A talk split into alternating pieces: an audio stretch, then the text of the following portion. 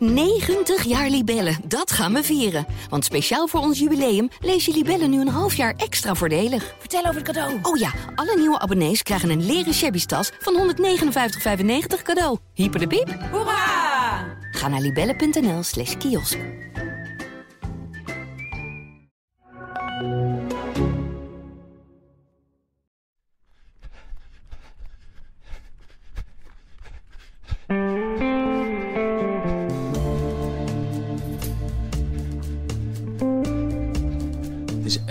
April en geloof het of niet, het is 10 uur ochtends.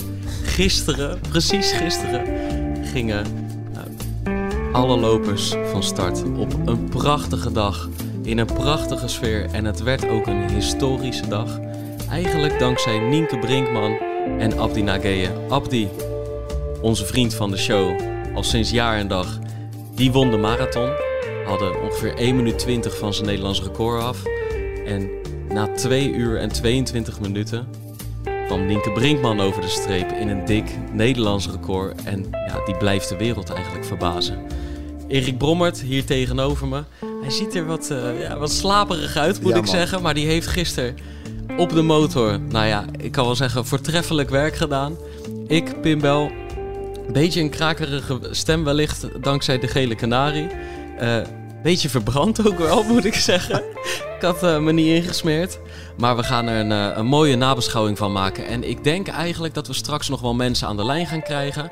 En de twee mannen, Elgin en Nick, komen langs... die we vanaf nu nooit meer sprinters mogen gaan noemen. Nee, nee ja, de mannen zijn gefinished, hè? De mannen Ja, zijn ja, gefinished. ja, ja, ja. Daarover later meer. Zeker, zeker, zeker. Maar hoe ben je daar aan toe, eh ben ik aan toe? Jij, jij, Nou- kijk, ik bedoel, jij hebt niet hard gelopen. Nee. Maar voor jou is zo'n week volgens mij wel echt, echt heel druk. En ook wel gewoon intens. En, en ehm, nou, je moet het misschien maar gewoon... Hoe ben je daar aan toe? Ja, nou ja, goed. Weet je, een beetje brak lijkt het een beetje. Mijn stem is ook niet helemaal zoals het hoort te zijn, denk ik. Nee. Maar, We zijn ehm, niet podcastfit. Nee, is niet podcast fit. Nee, maar goed, weet je, dit is wel heel belangrijk dat we dit even gaan doen. Maar nou ja, dit is echt een mega drukke week is dit. En eh, weinig, weinig slaap, maar onwijs dankbaar om met die atleten te mogen werken natuurlijk. En eh, s s'morgens vroeg zelfs trainen met, eh, met de atleten. Iedere ochtend waren we vanaf donderdag om, om acht uur s morgens al in het Kralingse Bos te, te vinden. Om, eh, om met de mannen weet het, eh, wat los te lopen en te trainen. En loslopen was niet altijd loslopen voor mij. Ja. Je hebt het zelf eh, zaterdagmorgen mogen ja, meemaken. ik ben zaterdag meegegaan. Ja, maar het gaat natuurlijk over de grote dag van, eh, van gisteren. En die begint voor mij 's morgens eigenlijk altijd al heel vroeg.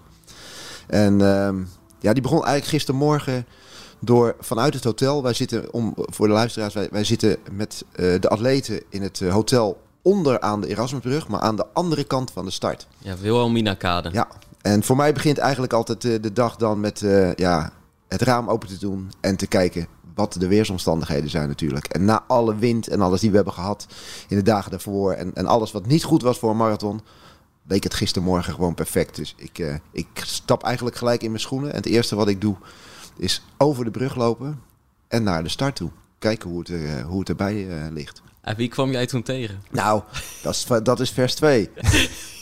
In eerste instantie loop ik over de brug toe. Ja. Over, over de brug. Helemaal alleen op een dan nog lege Erasmusbrug. Ja. Wat eigenlijk al gewoon heerlijk is. Gewoon helemaal niemand. Hij is afgesloten. Je kan over de rijbaan lopen. Stilte voor de storm. Stilte voor de storm. Ah, maar er was helemaal geen storm. Zelfs het water in de Maas lag helemaal stil. Zo, zo stil was de wind op dat moment. Ja. Dus ik ga eventjes naar de start toe. Even met de mensen daar bespreken. Dat als wij met de groep daar naartoe komen. Hoe dat allemaal werkt.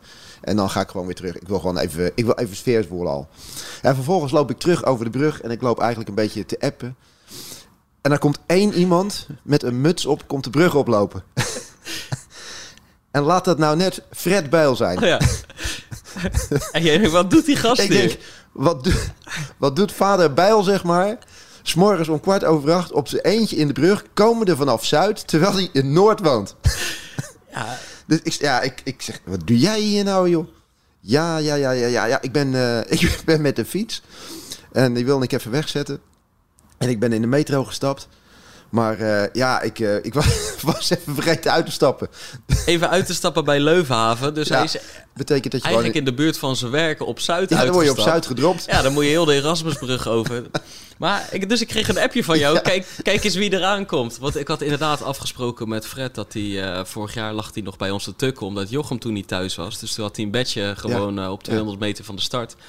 Nu heeft hij gewoon overnacht in Bergshoek. Maar vond hij het wel leuk om van tevoren nog even met mij gewoon eh, Ja. voor te beschouwen. En eh, wat kleding te droppen en zo. Maar eh, ja, die kwam dus wat later. Die, die was een kwart over acht de weg al kwijt in de stad. Ja, goed hè. Maar het was, het was een mooie ontmoeting. Ja. ja. Ja. Hey, en toen? En toen, ja, weet je, dan ehm, ja, even, even ontbijten. Atleten zijn al heel vroeg aan het ontbijten dan. Die hebben allemaal hun drankflesjes al ingeleverd. Het is altijd een beetje stressvol is het dan. Je ziet ook, het mooie is dan, alle atleten zijn dan op hun eigen manier bezig met die voorbereiding. De een is wat luidruchtig, de ander is stil en teruggetrokken.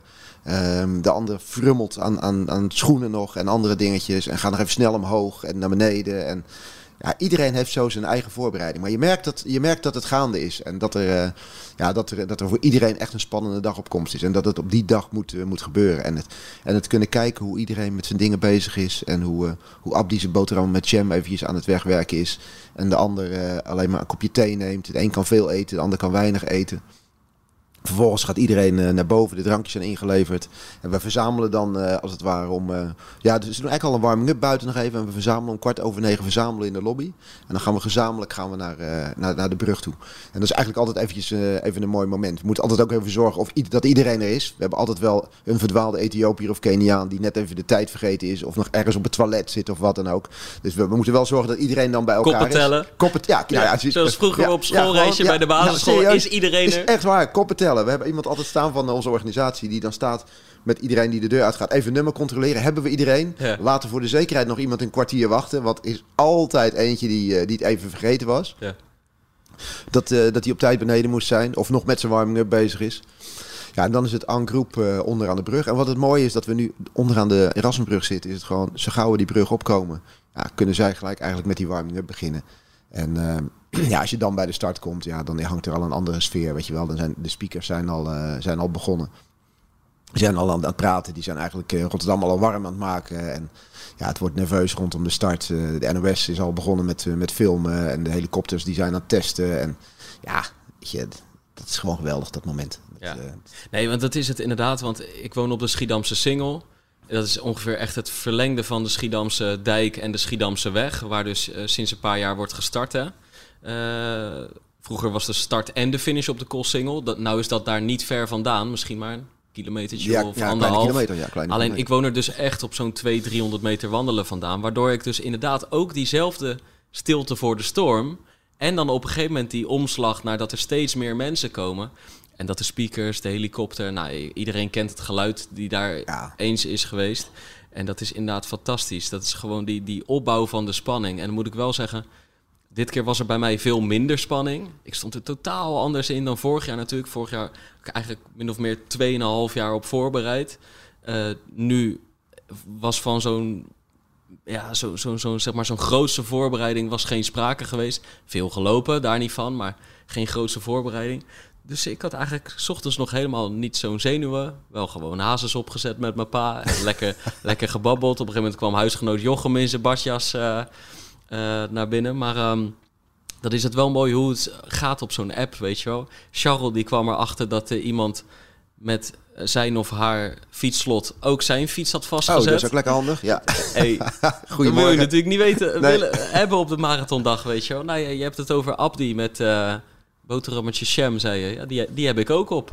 Ja, ja die, jullie hebben volgens mij een beetje hetzelfde, pindakaas, banaan. Ja, dat vind ja, ik ja, heerlijk. precies. Ja. Ja. Ja, En ehm, ik ben er volgens mij eh, eh, eh, iets voor half tien ben ik die kant op gewandeld. En ja, dan, dan voel je gewoon dat, het, dat die start zo dichtbij is.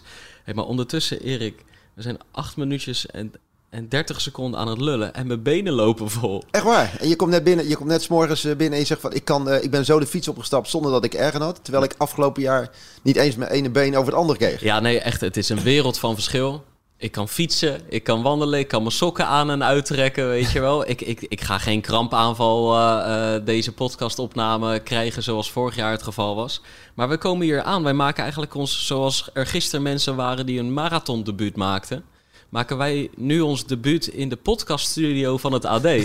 Hè, voor- voorheen moesten we van zaaltje naar zaaltje, was het altijd Ja. afwachten waar we dan weer terecht zouden komen. Nu is er een heuse studio ingericht. Ja, maar dat heb je, als je succesvol wordt, dan, ja, dan Ja. gaan ze faciliteiten creëren. Het enige is, helemaal anno nu, weet je wel, eh, eh, bedrijven willen, willen een gezonde eh, samenleving, willen een gezonde werkvloer. Maar ze hebben een staattafel neergezet. En in geen velden of wegen zijn krukken of stoelen te Ja, bekennen. En eh, nee, ik ben er prima aan toe. Maar om, om hier nou de komende anderhalf uur of twee uur eh, op mijn poten te gaan staan, dat is ook weer zo wat. Maar laten we het maar gewoon Ik proberen, zeggen, toch? want ik heb nieuws voor je. Dit gaat wel anderhalf uur duren. Ja, precies. Ja. nou ja, Bekkel, nog een extra training. Hè? Ja, precies. Maar Ja. waar waren we gebleven? Nou, Oh, we waren gebleven. Ik, ik liep nog even. dan begint die warming-up van u natuurlijk. Ik liep Ja. nog even dat startvak in. Ik zag jou nog een beetje vrolijk tussen alle mannen staan. We hebben nog een kleine box gegeven eventjes. Even tussen dat hekje Even tussen, door. even tussen het hek door eventjes. Trouwens, want jij liep eigenlijk op dat middenstuk. Want Ik liep- misschien goed om te schetsen, je hebt links en rechts. Jij Ja. liep op dat middenstuk met tramrails en zo. Waar ik Abdi Nageye opvallend vaak heen en weer vond. eh, die, was, die was Ja. rustig en onrustig Hij was tegelijkertijd. rustig en onrustig tegelijk. Wat interessant was, is dat, en, eh, is, is dat... Ik zag ook voor de start eventjes, hij stond een beetje net, net zo 50 meter voor de start bij zijn laatste dingetje. Zag ik een beetje zo wrijven rondom zijn enkel en alles. En hij zat een beetje te klooien daar. Hij dacht, oh nee toch. Ik dacht, fuck, er is dan niet wat aan de hand of zo. Ik denk, nou, dat is niet helemaal goed. Komt later in de uitzending, kom daar, nog- komen we daar nog, eventjes, eh, komen we nog even op terug. Maar die stond daar inderdaad een beetje, een beetje te rommelen en te rotzooien. Ja, en ik liep even langs. Ik moest nu even naar die Dixie. Want ook ik heb wedstrijdspanning. Ja. Dus, eh, Ja. dus ik even daar langs gelopen en naar dan terug in het vak. En dan is het voor mij, weet het, een hesje aan. eh achterop, eh achterop die motor gaan zitten. En wachten tot in dit geval de scheepshoorn ging klinken. Ja, Eh, want die, eh, het kanonschot was even vervangen.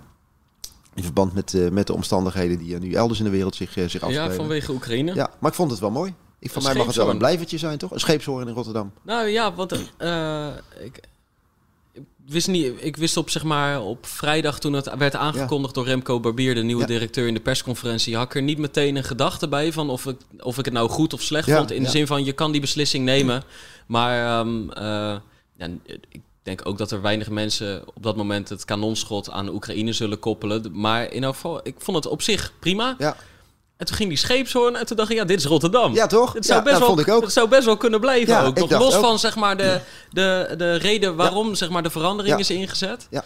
Eh, ik denk namelijk dat het eenmalig is, maar misschien Ja. blijft het wel. Nee, nee, nee. nee, nee. Ja. Ik, ik, vind het wel een, eh, ik vind het wel een blijvertje. Zou zomaar ja, kunnen. Ja, ja. ja, zo moeten er soms af en toe wat dingen veranderen. Hè? Dus, Ja. Eh, ik heb nog wel wat andere ideeën die kunnen veranderen. Dus, eh, Ja. Maar eh, ehm, eh, ik denk niet dat we de...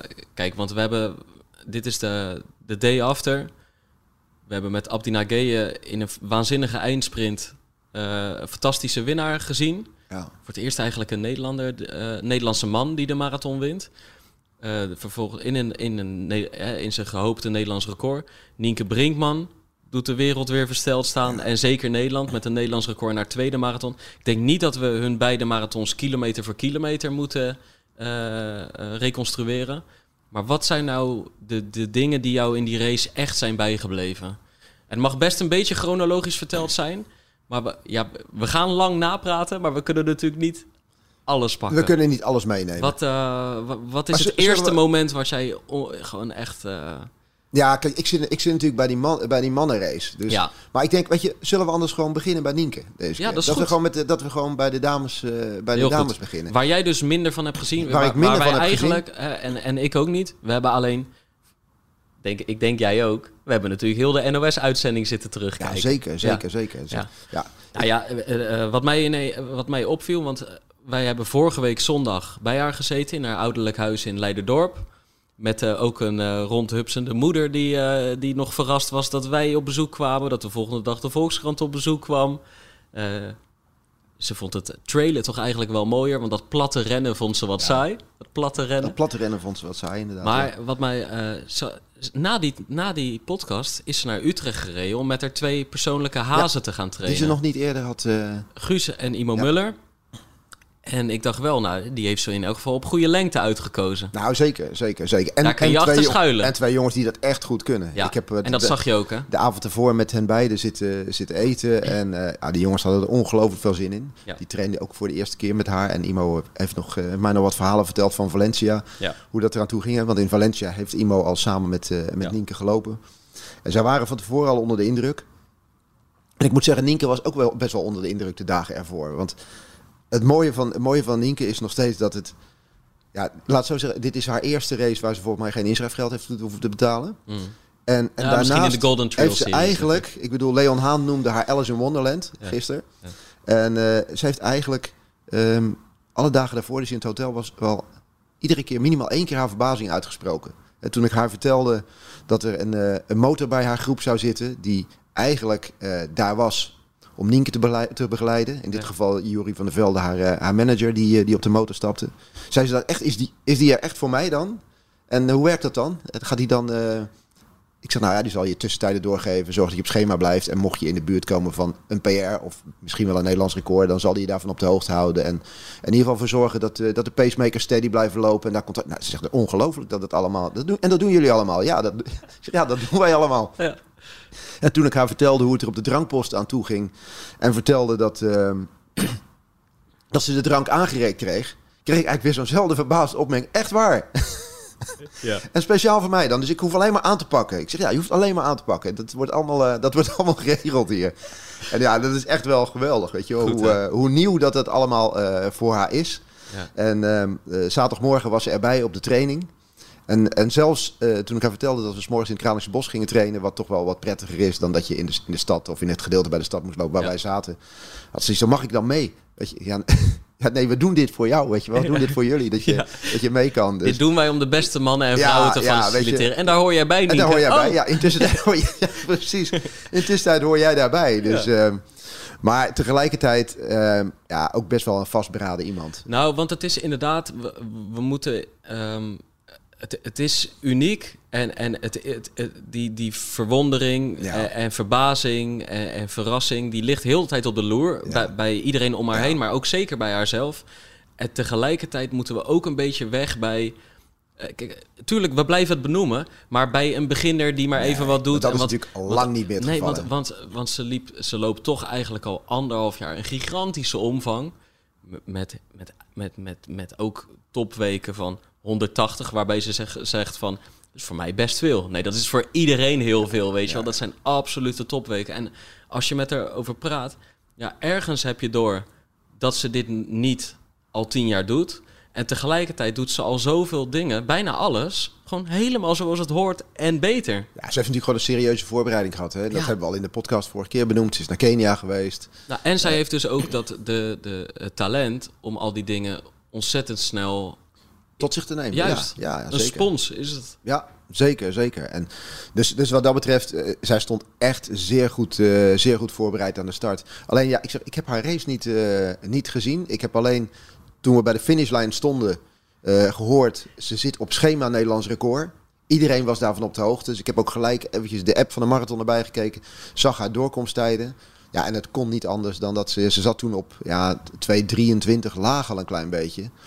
Als je haar laatste vier kilometers ziet. Ja, ze is gewoon echt gaan versnellen nog. Ja, ze heeft een, echt laatste, gaan een versnellen. laatste kilometer van tegen de drie minuten aangelopen. Ja. En toen ik haar vroeg van, eh, weet je hoe hard je de laatste kilometer gelopen hebt? Van ja, ergens tussen de drie minuten en de drie tien. Dus ja, maar dat kwam door het publiek. Ja, ja, Ik zei, ja. ja, maar volgens mij heb je het zelf moeten doen. Ja, ja. Dus, ja want, Ja, want, want, want maar- dat, dat, eh, en die gasten hebben ook goed gelopen, maar dat publiek stond er ook bij Ja. Ko- Koreman en Dauma. Ja. En die hebben toch echt de afstand van de marathon eh, ervaren, Ja. zeg maar keer 10. En die hebben 2.10.30 en een tijd in de 2.12 gelopen. Ja. Dus die hebben fantastisch doorgezet. Maar die hebben stukken bijna moeten wandelen, moeten shocken. En dan daarna pakten ze het weer fantastisch op. Maar ja, zo'n moment, Ja, dat, dat, dat, eh, ja, je, je kunt het de man met de hamer noemen, maar dat is een beetje het cliché. Maar zo'n moment dat gewoon de afstand van die marathon zich gewoon in heel je lijf laat voelen. eh, op zeg maar echt het, eh, de manier dat, je, dat het je bijna tot stilstand brengt. Ja, dat heb je bij haar niet gezien. Want ze, Nee, ze kon al echt versnellen ze in loopt ook echt een serieuze negatieve split, hè? Ja, En, eh, en zegt dat ook, ja, ik liep de tweede helft gewoon harder. Dat, eh, ja, ja. Maar dat is wel, dat geloof ik nog wel. Ze was wel heel open en eerlijk in dat, ehm, dat, ze, niet, dat ze niet echt wist waar het zou kunnen eindigen. Tegelijkertijd, dat is het Nederlands record, heeft ze eigenlijk continu wel gespeeld volgens mij. Ja, En- ja, en dat Ze heeft heeft gewoon ze van niet- tevoren niet uitgesproken. Heeft ze niet uitgesproken, Ja. maar ze wist wel dat dit, eh, dat dit zou kunnen. En het mooie was, we stonden in dat finishvak En iedereen was al echt pumped up. Want wat, ja, Abdi wint die race. En hoe geweldig was het. En Björn kwam binnen in 2.10. Helemaal echt uh, vuisten, vuist omhoog. Euforisch. Een vreugdesprong. Richard Dauma maakt eigenlijk een geweldig debuut in 2.12. Terwijl hij helemaal stuk ging in het laatste stuk. Ja. Liet in het hotel. En iedereen liet zijn telefoon met zijn, uh, met zijn Strava zien. Kijk eens naar mijn kilometers waar ik helemaal naar de kloten ging. Ja, echt, er zat echt iets van. Abdi kwam binnen en zei: Hoe is het gegaan? Ja, goed. Kijk even hier hoe ik naar de kloten ben gegaan. Zei hij. Maar iedereen zei ah, ook. Die heeft wel ballen getoond. Ook, enorm, enorm. En, en, maar ook Abdi, of, uh, Bashir die zei ook tegen hem: Debuut 2.12. Weet je, wat wil je nog meer? Echt hartstikke goed. Dus uh, wees blij. Dus, en zo kwam ja, was iedereen euforisch. Maar tegelijkertijd, iedereen wist... Nienke loopt op, uh, op schema Nederlands record. En, en, ik heb eigenlijk nog... De eerste dame kwam in die tussentijd binnen. Maar wat geweldig is natuurlijk... Maar eigenlijk zat, stond iedereen te wachten op wie is er twee of drie. En in de tussentijd was Nienke opgeschoven naar twee. En al kort nadat de eerste dame binnenkwam... zie je in de verte zie je de lampen van de motoren zie je al, al komen. En kwam ze eraan. En ja, weet je, ik krijg er nog, uh, nog, nog kippenvel van. Weet je, het was Iedereen stond te wachten en wist dat, dat er hier iets historisch te gebeuren stond. Kijk, en, ja, en zo komt dan ja, zo geweldig over de streep heen. Echt fantastisch. Ja, mooi hè? Ja. En het is ook wel, want uh, daar ergens liep er moeder rond met chocolade, uh, chocoladehazen in een tas. Om later aan de hazen te geven, zeg maar. Die inderdaad voortreffelijk werk hebben verricht. ze geeft inderdaad een interview aan de NOS ja, daar had ze het zelf nog niet helemaal op een rijtje, weet je wel. Soms kon ze goed analyseren en tegelijkertijd was ze overal en nergens nog in gedachten, ja, logischerwijs. Ja, je, hebt, je hebt het over haar moeder. Haar moeder stond langs de kant met het rugzakje, stond ze, stond ze op in het, uh, in het finishvak. En ze kwam over de streep en het eerste wat ze deed is dat gaf ze een heel mooi, mooi bosje tulpen gaf ze. En ik, uh, ik liep naar haar toe en ik zeg van... Uh, wat vind je toch wel leuk in Rotterdam? Ze zegt, nou, ik had het vorige week hadden het er met jullie over. Maar ik vind het eigenlijk best wel sfeervol hier. De mooiste dag van het jaar in Rotterdam. Best, wel best wel sfeervol. Ja. dus ja, dat was echt, echt geweldig. En we, we, naar de hand, uh, we hadden haar echt nodig op de persconferentie. En ze stond nog een interview te geven met, uh, uh, met het AD. Een, een, een, een, volgens mij televisie-interview was het. Of tenminste een okay, opname-interview ja, stond te geven. Ja, en met, ja, inderdaad met Daniel. En, maar we hadden haar echt nodig. Maar ja, toen werd ook nog groep. Ja, maar al mijn vrienden die staan hier buiten te wachten. En die willen nog met me op de foto. Ja. Ze hadden zoiets nou oké, okay, dat moet echt heel snel. Want, want Abdi en Bashir, die, die waren hun verhaal al aan het houden in het stadhuis. Dus nou, heel vlug. Dus zij door het hek heen. En er stond echt denk ik wel een groep van wel twintig man. Vrienden, uh, familie, weet ik wat allemaal. En daar nog mee op de foto. En daarna weer vlucht dat, uh, dat stadhuis in. Maar ja, voor mij heeft het geweldig gehad.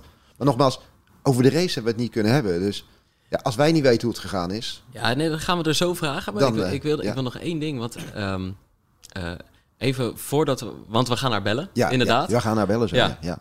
Uh, tof dat dat kan. Alleen, um, om even te schetsen hoe bijzonder het is. Ze loopt hier dus het 19 jaar oude nationaal record van Lorna Kiplagat ja. uit de boeken. Uh, eigenlijk hebben we het daar in Nederland heel lang niet over gehad. In de zin van, ik denk dat iemand als Andrea Deelstra of Jill Holterman ergens in gedachten, in het achterhoofd, zal dat er wel in zitten. Van als ik, als ik nog eens hele mooie progressie weet te boeken, wellicht kom ik dan in de buurt en kan ik een keer een aanval doen. Maar het was niet dat de media daarover schreven of dat heel veel mensen uh, dat zeg maar uh, uh, binnen nu en afzienbare tijd zagen gebeuren. Het was meer van als Sivan Hassan een keer ja. de overstap maakt, ja, dan gaat hij tijd aan flarden, waarschijnlijk. Ja. Hè? Dan, dan, dan zal het misschien wel met minuten dan gaan. Gaat het, dan gaat het misschien wel dik onder de 220. Ja, maar, maar dus het ging er eigenlijk niet echt over. En Lorna Kiplagat is natuurlijk geboren Keniaanse, later met een Nederlandse man getrouwd uh, Nederlandse geworden. En net als eigenlijk de uh, nummer twee op de ranglijst, ja. Hilda ja. Kibet, ook met een ne Nederlander ja. getrouwd. Wel op latere leeftijd pas naar Nederland gekomen en Nederlander geworden. Ja, want oplettende luisteraars zullen misschien denken van... Hey, Lorna heeft toch harder gelopen? Want die heeft 2,22 gelopen. Maar dat was in Osaka en toen ze nog geen Nederlander was. Dus, of Nederlandse was. Ja, dus. ja, dus echt op wat latere leeftijd de Nederlandse nationaliteit gekregen. En, maar het is er gewoon heel uh, lang niet over. Trouwens, fantastische ambassadrice van de ja, hardloopsport hè? in Kenia helemaal, en, en, in Nederland. En wat helemaal mooi was, dat ja. gisteren tijdens de persconferentie een van de journalisten uh, aangaf dat er een appje was gekomen van Lorna om Nienke te feliciteren met, eh, met die fantastische prestatie. Dus ze En ze heeft zitten kijken, ja. ze was erbij en ze is er trots op dat, Ja. dat Nienke dit gelopen heeft. En dat was gewoon tijdens de persconferentie al, hè. Dus, eh, Ze was er vlug bij. Ze was, er, ze was er heel vlug bij, ja, absoluut. Absoluut ja. Dus dat is mooi. Maar, eh, dus het is er gewoon heel lang niet over gegaan. En nu is er dus iemand die zich in twee jaar tijd, want dat is toch eigenlijk wel gewoon de tijdspanne die we moeten rekenen, in twee jaar tijd zich ontwikkelt tot gewoon, Nou ja, bam, ineens vanuit het betrekkelijke niets een nieuw Nederlands record. En ik denk dat er nog ruimte voor verbetering Ja, in er- zit. Dit is gewoon Europese top en dit kan naar wereldtop toe. Want er is... Ja, Ze wordt dit- gisteren ook gewoon tweede, hè? Ja, ze wordt, ze, wordt tweede in de, ze wordt tweede in de race. En ik denk als die, eh, als die anderhalf kilometer langer duurt, dat ze hem wint. Ja. Want ik bedoel, laten we zo zeggen. Hailu, de voor- Ethiopische. Ja, precies. Voor Nienke begint het na, na 2,5 uur pas eh, zo'n beetje met, met racen. Want ze is natuurlijk gewend om races langer dan drie uur te, te lopen. Dus ja, die begint net een beetje warm te draaien op het moment dat, eh, dat ze bij die finish aankomt. Ja, ja. Dus wat dat betreft, ja, daar zit al meer in. Ik, ik, ik hoorde mensen al fluisteren van ja, is dit de eerste Nederlandse die de 220 gaat, gaat breken? Dat is natuurlijk nog ver weg. Maar ehm, ja, het is geen, eh, geen utopie. Nee, want ehm, het, het is wel, want dat zei ze eigenlijk vorige week. ze- dat zei ze vorige week bij ons al. Hè, zo van, ehm, eh, ja, het zou ook heel knap zijn om die 226 te herhalen. Toen zat ze echt wel met wat sneller in haar hoofd. Maar toch, ergens is het ook weer wel logisch dat, dat, ze, hè, dat, dat je een 226, een 225 of een 224 wil herhalen. En dat dan weer als heel knap ziet. Dat zou met deze tijd ook opnieuw gelden. Maar ja, ergens heb je het idee, je loopt je eerste marathon eh, met vrienden georganiseerd in 2.39, terwijl je drie uur van plan bent. Dan loop je 2.26 in Valencia, nu 2.22 in Rotterdam. Ja, what's next? Alle, ja, gewoon eigen, normaal gesproken gaat zij nog verbeteren met gewoon de trainingsjaren en de ervaring. En eh, zo loopt het niet altijd. Nee, het, zal niet meer met, Maar- het zal niet meer heel hard met minuten gaan. Maar ja, het, eh, het kan er wel, wel in zitten. Ja, ja, dat zou je zeggen. Zullen we er eh, gaan bellen? Ja, laten we doen. Even kijken hoor. Ehm Nienke. Was ook ja, nog één ding, Erik. Want eh, zij, zij vroeg dus op vrijdag van mag ik mee, zaterdagochtend. Eh, bij het laatste loopje eigenlijk van alle toplopers. Waar zij natuurlijk onderdeel van uitmaakt. Maar dat was voor haar nog even de Ja. vraag. Maar vervolgens gooit zij daar wel gewoon de hele traditie op een hoop. Volledig op een hoop. Weet je, als wij 's morgens vroeg op zaterdagochtend met, eh, met de hele groep Kenianen, Kenianen en Ethiopiërs gaan, eh, gaan trainen, dan is dat echt, ja, dan begint het gewoon shockend. Maar eh, ja, wij gaan, wij gaan weg en mijn vrouw zet zich op kop. En de 13 km per uur is al gelijk bereikt, waar we normaal gesproken met 10 beginnen. Er was geen sprake van een Keniaanse shuffle dit keer. Precies, nee, totaal niet. Totaal niet. En ik moet je eerlijk zeggen, ik zat er eigenlijk ook niet op te wachten op die, op die 13 km per uur. Ik ben wel gewoon, ik vind het wel lekker zo, die, eh, die Keniaanse invloed die er, eh, die er gelijk heerst. Maar dat, eh, dat was alles behalve waar. Kijk, het is niet dat ze als een raket van start gingen, maar het ging gewoon al gauw 440, 430. Waar normaal gesproken de, de Afrikaanse lopers daar wat langzamer Nou. naartoe groeien. En dat het dan ineens progressief naar een.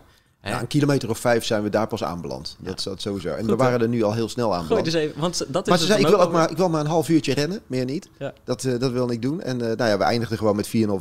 Ja, ik denk ja, zo tegen de vier minuten aan. ja. En samen met, eh, met Björn moet ik er nog zeggen, nou, bedankt voor de, Voor de training. voor de training op, zondag, op zaterdagochtend. ja. Ik denk, doe een beetje extensief loslopen. Maar het werd eh, intensief loslopen voor... eh, Ja, maar ja, jij liep er ook trouwens lekker bij, toch? Ja. Dus, maar je liet het verstandig gaan, liet je het wel lopen ook. ja, ja. ja. Je denkt, ik doe even geen gekke dingen. Nee, ik kwam er die dag achter dat, eh dat, dat en wel echt heel fijn. Om er de dag voor de marathon het gevoel te krijgen van volgens mij zit die, zeg maar, die rem en blokkade wat ik op mijn hartslag voelde, de, de, een beetje dat drukkende gevoel, dat was weg. Ik denk nou, als, ik zat hem voorzichtig in mijn handen te wrijven van als dat Ja. morgen het geval is, dan ga ik die 42 kilometer wel op een veel mooiere, fijnere manier ervaren. Dus dat was, Ja, dat was prettig. slim. Ja. Slim. Oké, we gaan Nienke bellen. We gaan er bellen. Dan is het afwachten of de nationaal recordhoudster opneemt natuurlijk.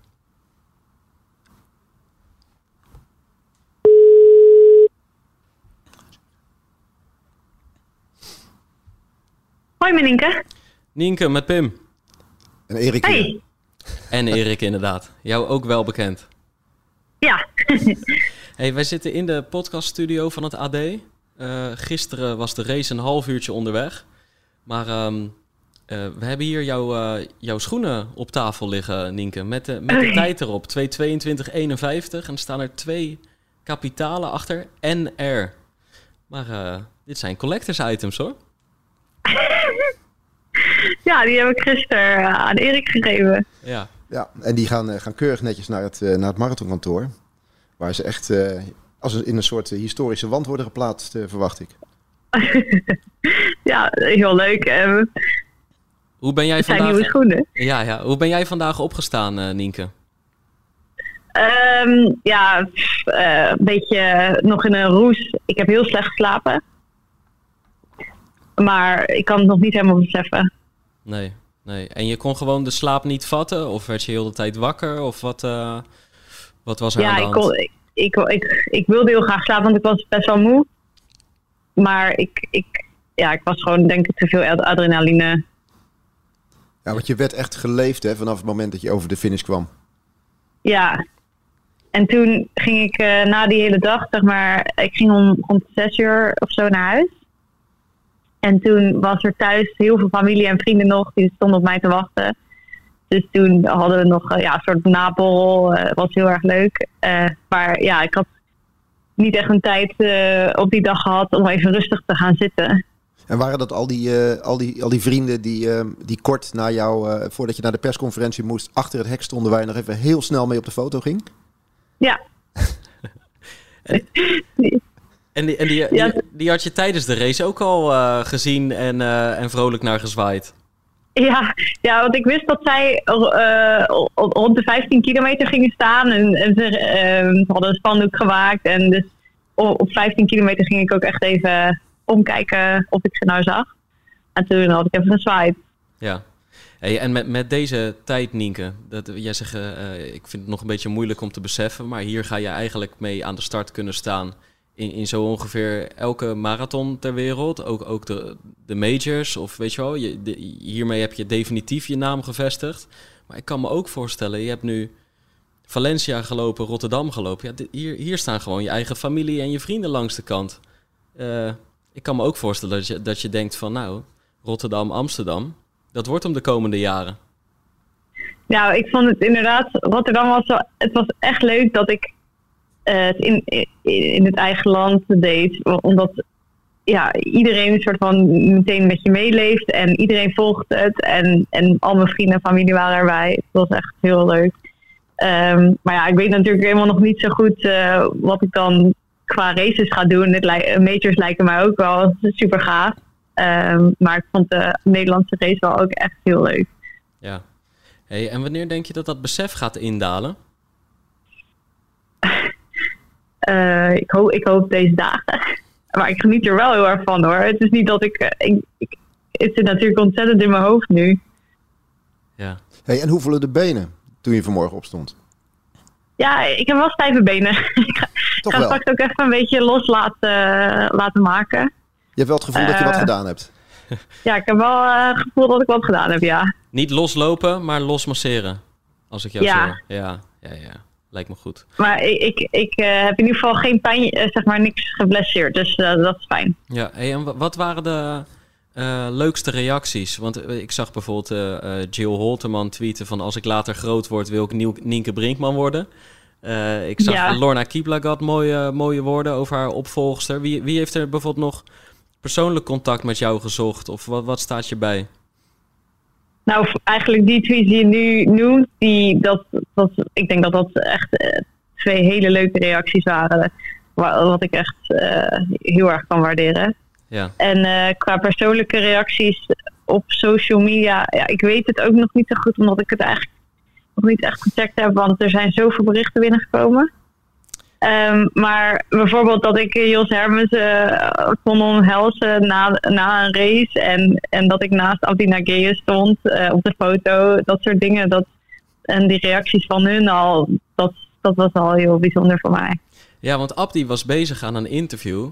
eh, in jouw laatste honderden meters. En toen kreeg hij door naar welke tijd jij op weg was. En toen ik, ik weet niet wat hij precies zei, maar toen dacht hij inderdaad wel even van wow, wat is hier aan de hand? En toen, ging, toen verschoof zijn aandacht toch echt even van het interview naar, eh, naar jouw eh, laatste, laatste sprint. ja, ja hij, hij reageerde echt super lief ook. Ja? Wat, wat zei hij ja, allemaal? Gewoon, nou, gewoon, eh, hij zei ook van dat Lorna's tijd wereldtijd was en dat ik dat gewoon verbroken heb. En als dat uit zijn mond komt, dan, dan komt het ook wel meer binnen bij mij. Ja, want wat dat betreft, wij, wij, zo zijn we eigenlijk de aflevering ook begonnen. Het is echt een heel speciale dag. Hè? Dat was de 41ste di- editie in Rotterdam. Maar dan wordt, er gewoon, wordt de marathon gewonnen door een Nederlander, Abdi Nagé. Jij wordt tweede bij de vrouwen. En we zijn twee Nederlandse recordsrijker. Ja. ja, het was en het was mooi weer. Ja, dat was Ja, dat zeker helpt, mooi weer. Dat eh, helpt ook wel een beetje erbij. Dat, eh, dat sowieso. Ik had alleen mijn zonnebrandcrème niet bij me, Nienke. Dus ik sta hier met Oh. een, een rood gezicht de pacer op te nemen. Oh nee, Hey, ik maar- hoorde wel dat jij hem ook lekker hebt gelopen. Ik heb echt zalig genoten, Nienke. Dus eh, ik moet zeggen, ik, ik, eh, kijk, dan kriebelt het ook meteen om volgend jaar weer totaal goed voorbereid aan de start te staan en helemaal volle bak te kunnen, omdat het dan grootser aanvoelt. Maar ik wil toch eigenlijk in mijn leven ook een paar keer zo'n marathon lopen. Dat je gewoon, Ja. kijk, jij hebt af en toe gezwaaid naar je, eh, naar familie en vrienden, maar ik heb echt letterlijk niemand overgeslagen. dat is wel heel leuk. Ja, het is wel echt zalig. Hey, wat, ehm, eh, hoe zien jouw komende weken eruit? Want ik kan me ook voorstellen, je hebt dit gepresteerd. Dit, dit, duurt, dit moet gewoon even indalen. Je, eh, deze week trainen is ook helemaal niet belangrijk. Je zal waarschijnlijk later dit jaar eh, je op het EK gaan richten. Hoe, zie, hoe ziet jouw komende tijd eh eruit? Ehm, nou, het is wel grappig, want ik heb deze morgen even een mailtje naar mijn baas gestuurd. dat ik even niet, eh, niet, niet kon werken deze week. Dus eh, alle bevingen Eh. op Mars moeten maar even voor lief genomen worden. Ja. ja. Ik, en eh, en hij, hij heeft gezegd, nee, dat snap ik. Want, dus dat is heel leuk. ja, want waarom nam je dat besluit? Gewoon omdat je het gevoel hebt dat je dit inderdaad even zo, ja, moet verwerken en niet, eh, niet achter de laptop? Ja, en ik denk ook als ik daar nu ga zitten, dan, dan kan ik... Ik denk dat eh, zes uur werk doe ik misschien volgende week in, eh, in een uur. Ja, Dan denk ik, vind ik niet, niet zo handig. nee, Nee. nee, nee. En daarna, na die week, want je bent nu dus een beetje vrij, maar ehm, ja, je wil ook volgens Eh, mij nog afstuderen dit jaar.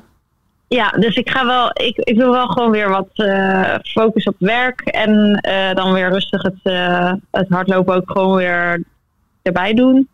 En ehm, ik heb over twee maanden een, een trail race. Ja. En eh, ja, daar gaan we op voorbereiden. Maar we hebben nog niet echt een plan of zo. Het is niet zo dat, dat dit resultaat jouw jouw plannen om aan het EK mee te gaan doen gaan, gaan, gaan wijzigen? Of heb je zoiets Nou, van, ja, ik heb ook nog niet. Ja, ik, heb op dit moment nog ook niet eigenlijk erover nagedacht. Nee. En waar je denk ik ook nog niet over hebt nagedacht, maar ik ga het toch vragen. Wat zit hier nog in, Nienke? Ja, ik, ik moet zeggen, mijn doel was echt eh, ja, een Nederlands record. Daar, was gisteren. En, en dat ik het heb gehaald, dat is toch eigenlijk wel iets waar ik niet over na heb gedacht wat er dan daarna moet, gaat komen. Ehm, ik wil heel graag een keer naar de Olympische Spelen. Ehm, maar ja, dat is natuurlijk pas over een paar jaar. Ja, ik, ik, ik weet niet zo goed. Ik, ik, ben, ik ben heel blij hoe het allemaal nu is gegaan. Maar ik denk ook dat ik dat een beetje moet ja, koesteren. Omdat ik denk niet dat het altijd zo progressief kan blijven gaan. Nee, maar ondanks dat, je zegt, eh, je zegt net al van, ehm, mijn doel was het Nederlands record. Je hebt dat in de aanloop Ja. naar de marathon, heb je dat niet uitgesproken eigenlijk. Hè? Zei je van, ja, ik weet het nog niet helemaal, maar je had Ja. het natuurlijk wel degelijk in je hoofd zitten. En ehm, je hebt dat waarschijnlijk ook met, eh, met je twee tempomakers, met, eh, met Imo en met Guus, heb je dat eh, van tevoren natuurlijk doorgenomen. Hoe, Ja. hoe, hoe, is dat proces in zijn in zijn werk gegaan? Kun je een klein beetje vertellen van hoe je, ehm, ja, wat het plan was eigenlijk? Wat je niet Nou, uitgesproken hebt, maar nu mag je er wel over praten, vind ik. Ja, ja, zeker. En dan, het, het was ook puur eigenlijk de aanloop er naartoe. Dat ik het ja, eigenlijk expres niet heb genoemd. Eh, vanwege, ik, ja, ik, ik wilde niet extra druk, omdat ik het al best eh, nieuw vond, eh, al die media-aandacht. En ik dacht, eens kijken of mensen er gewoon kopen als ik... ja, als ze erin trappen. En dat deed iedereen, dus ja, dat kan ik denk ik niet nog een keer doen. Maar het was eigenlijk twee weken van tevoren dat ik dat mijn coach had gezegd, ja, na de trainingen van, oh, ik eh, denk dat je er klaar voor bent. Ik denk dat er een laag, uh, 2, 24 laag in zit. En toen heb ik hem verteld, nou, dat is best wel dicht bij het Nederlands record. En toen werd hij heel enthousiast. En toen ging hij erover nadenken. En toen, toen op een gegeven moment heeft hij ook gezegd van... Nou, ik denk eigenlijk dat er, dat er best een kans is dat je dat, dat, dat, dat, je dat kan halen. Dus dan moeten we het heel goed bespreken. En ook met je hazen en dit en dat. En toen hebben we dus, uh, heb ik dus ook met Imo en Guus overlegd. En die hebben ook heel keurig hun mond, gehouden. Um, en uh, we gingen op dat tempo weg. Dus het was heel duidelijk vanaf het begin. Um, maar ja, daarna maakte het me ook niet meer uit. Maar ik wilde gewoon na de aanloop na de marathon het een beetje stilhouden. Omdat ik dan, ja. Ja, ik weet niet. Ik denk vanwege de druk even. Nou, je hebt het in ieder geval goed afgesproken met die jongens. Want ik heb de avond ervoor uh, in het Atletenhotel uitgebreid en lang met ze gegeten. Met, uh, met Guus en met Imo. Maar uh, ze hebben het netjes voor zich gehouden. ja. Het was soms wel lastig voor ze, maar ze hebben het netjes voor zich gehouden. Ja, hey, en, en... ik voelde me ook een beetje raar natuurlijk. Want ja, het voelt bijna als liegen. Maar ja, ik, ik, ik vond het toch wel heel lastig. En ik dacht, ja, stel nou dat ik dan alleen maar gefocust ben. Ja, was ik alsnog uh, op dat Nederlandse record.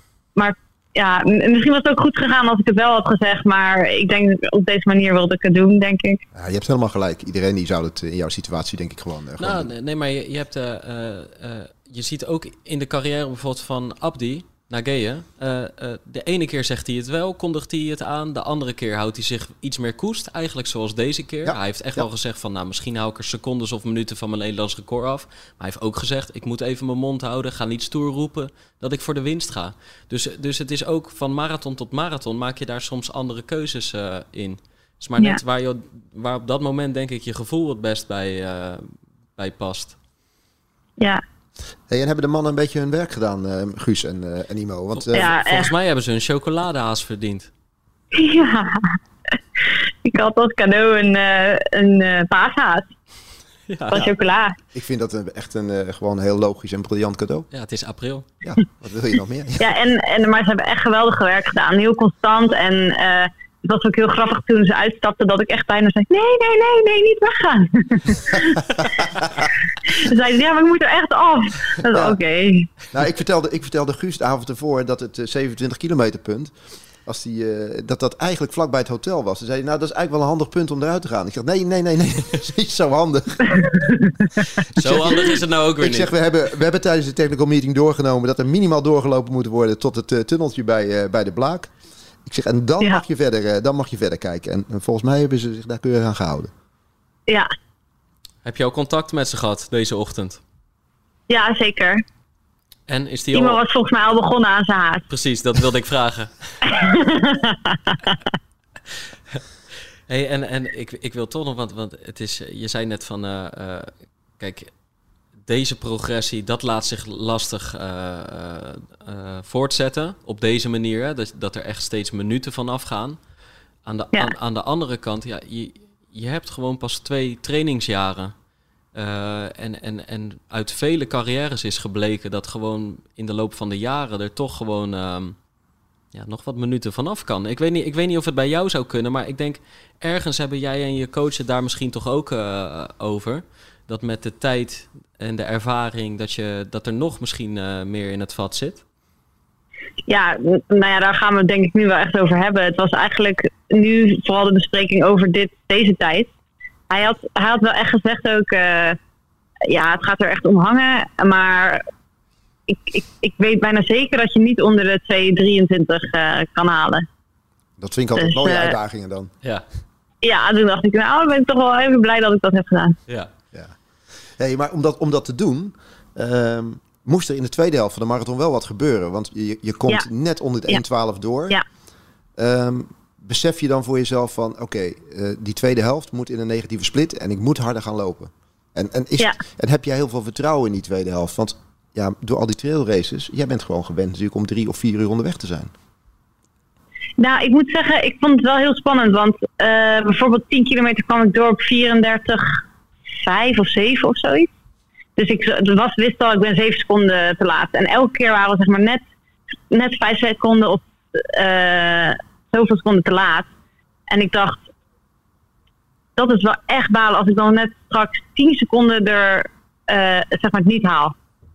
Eh, dus toen werd ik wel een beetje zenuwachtig, omdat ik dacht, ja, ik moet dus wel echt een negatieve split eh, lopen om, om het record te halen. Ja.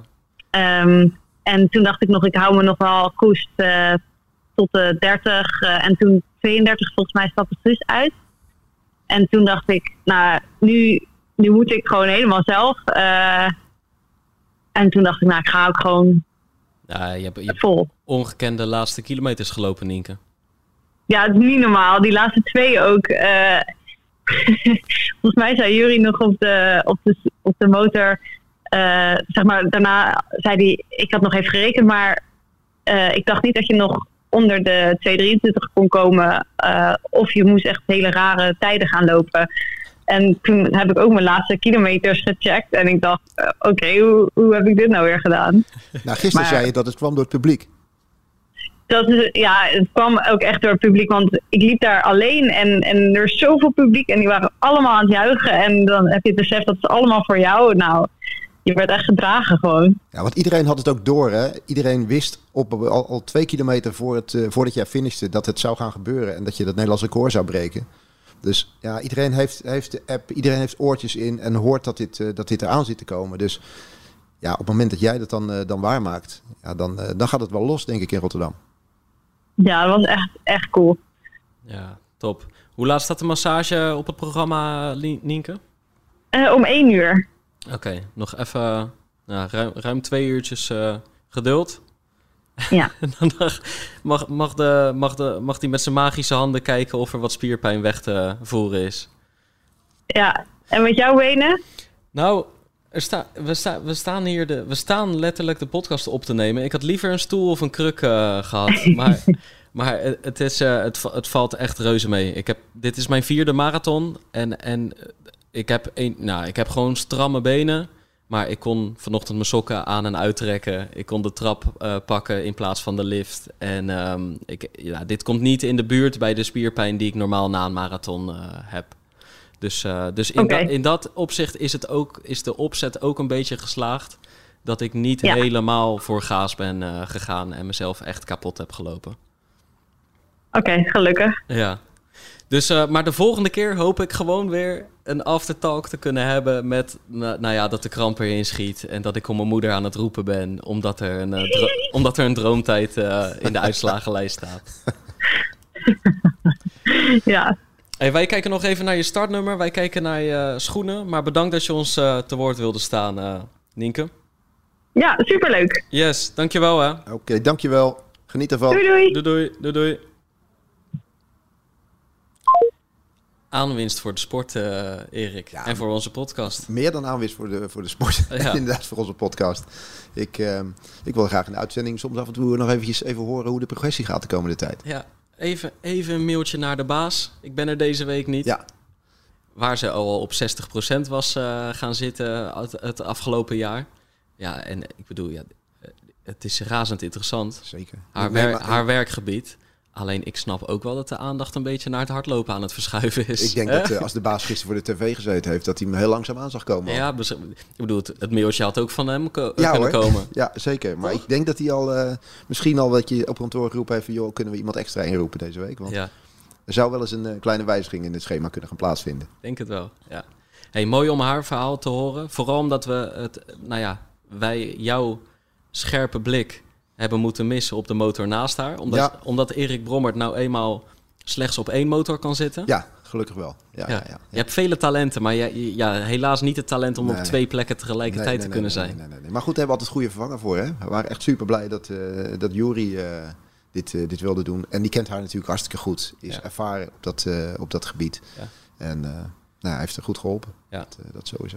Hey, heel even, wat zullen we. Wat, ja, het is een beetje een chaotische ochtend, maar wat zullen we gaan doen nu qua volgorde? Want over. Ja, we moeten het natuurlijk nog over Abdi hebben. ja, Maar we kunnen ook gewoon een soort intermezzootje doen. Dat we zeggen van nou weet je, we gaan toch eventjes naar een ander gedeelte. Wat zich verderop in het parcours misschien wat heeft afgespeeld op een later moment. En dat we, dat we dan eindigen met, met, met Abdi als een soort soort climax om te zeggen, hoe is die race nou gegaan? Ja. Want die Zullen we hebben dat toevallig doen? wel kunnen volgen. Ja, zullen we dat doen? Ja, vind ik een goed idee. Ja, dan, dan eh, want de, de, eh, Elgin en ik, die komen zo naar het AD. Die kunnen hier eigenlijk eh, nou ja, binnen vijf of tien minuten gaan binnenvallen. Dus we gaan het gewoon even hebben over gewoon het evenement in de breedte.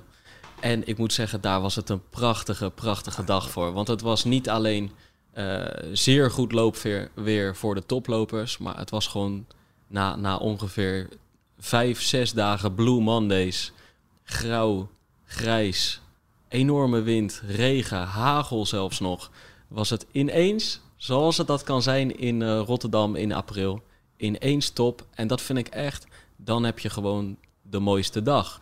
Want dan heb je namelijk ook al het publiek. Niet alleen dat publiek eh, dat sowieso voor hun bekende eh, aan de kant zou gaan staan. Niet die van, alleen die fanatiekelingen, maar gewoon heel de stad loopt uit. Iedereen blijft hangen. En eh, ja, dat, Ja, is wat dat- die, dat dat is wat die marathon echt nodig heeft. Maar dat merk je ook, weet je, als ik achter op de motor langs de, of over dat parcours heen rijd, dan zie je gewoon op, op verschillende plekken zo ongelooflijk veel mensen staan. Weet je, als je bijvoorbeeld eh, in, op Zuid langs de slinger rijdt, waar mensen eh, even vanuit de stad snel naartoe zijn gegaan om de atleten aan te moedigen, staan ze echt serieus, en daar is niks van gelogen, tien rijen dik. Terwijl dat Pim hier gewoon lekker eh bij de knieheffing staat, de knieheffoefening staat te doen. even aan het stretchen. Dat je een beetje aan het stretchen is. dus maar die staan daar. Maar weet je, het is ook gewoon, weet je, de, al, die, al die lopers die, eh, die eigenlijk net, net als Nienke en als Abdi zich ook voor die wedstrijd hebben voorbereid. Weet je, een groep vrienden van mij die zit, die heeft een kamer in het Hilton gehuurd. Ja. En dat wordt al een jaar van tevoren wordt dat, eh, gedaan. Ik denk dat vandaag alweer de kamer geboekt wordt voor volgend jaar. Wij ze gewoon met een mannetje of acht eh, verzamelen. Ik denk dat Hilton nog nooit zoveel gasten heeft als op, de, op de zondagochtend in het hotel. Want al die kamers worden gewoon zwaar overbezet. En eh, ja, die gaan daar al naartoe. Die leven, leven daar helemaal naartoe. Foto's van tevoren. En nou, de groep jongens waar ik altijd mee loop, die hebben elkaar wekenlang gek lopen maken. En eh, rookgordijnen opgetrokken. En eh, troefkaarten naar elkaar toe uitgespeeld over wat ze wel en niet gaan lopen. Elkaar gek lopen maken. Met elkaar starten.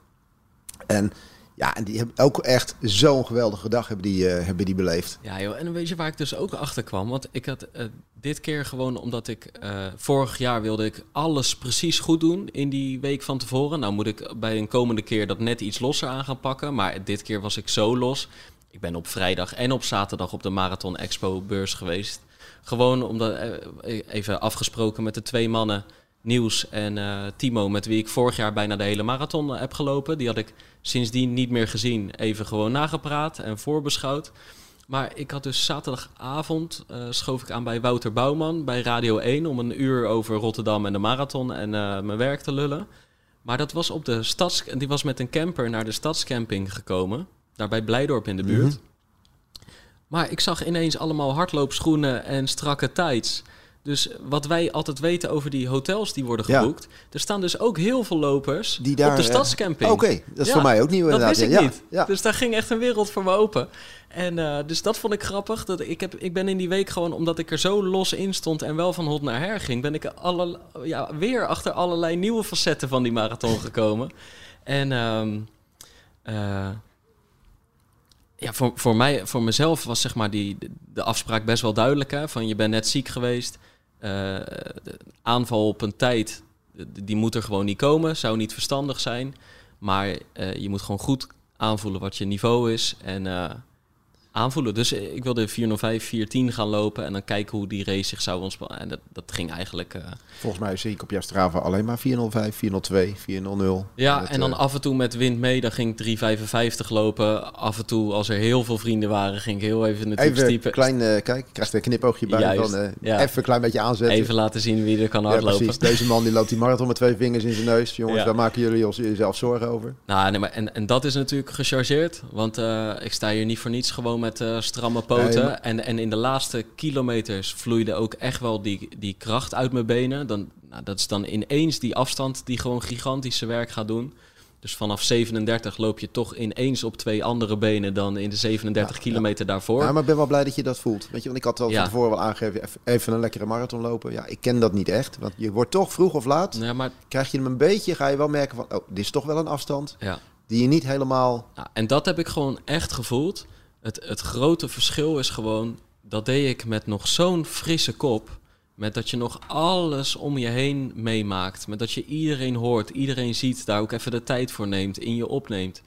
En uh, uh, ja, ik liep op andere benen.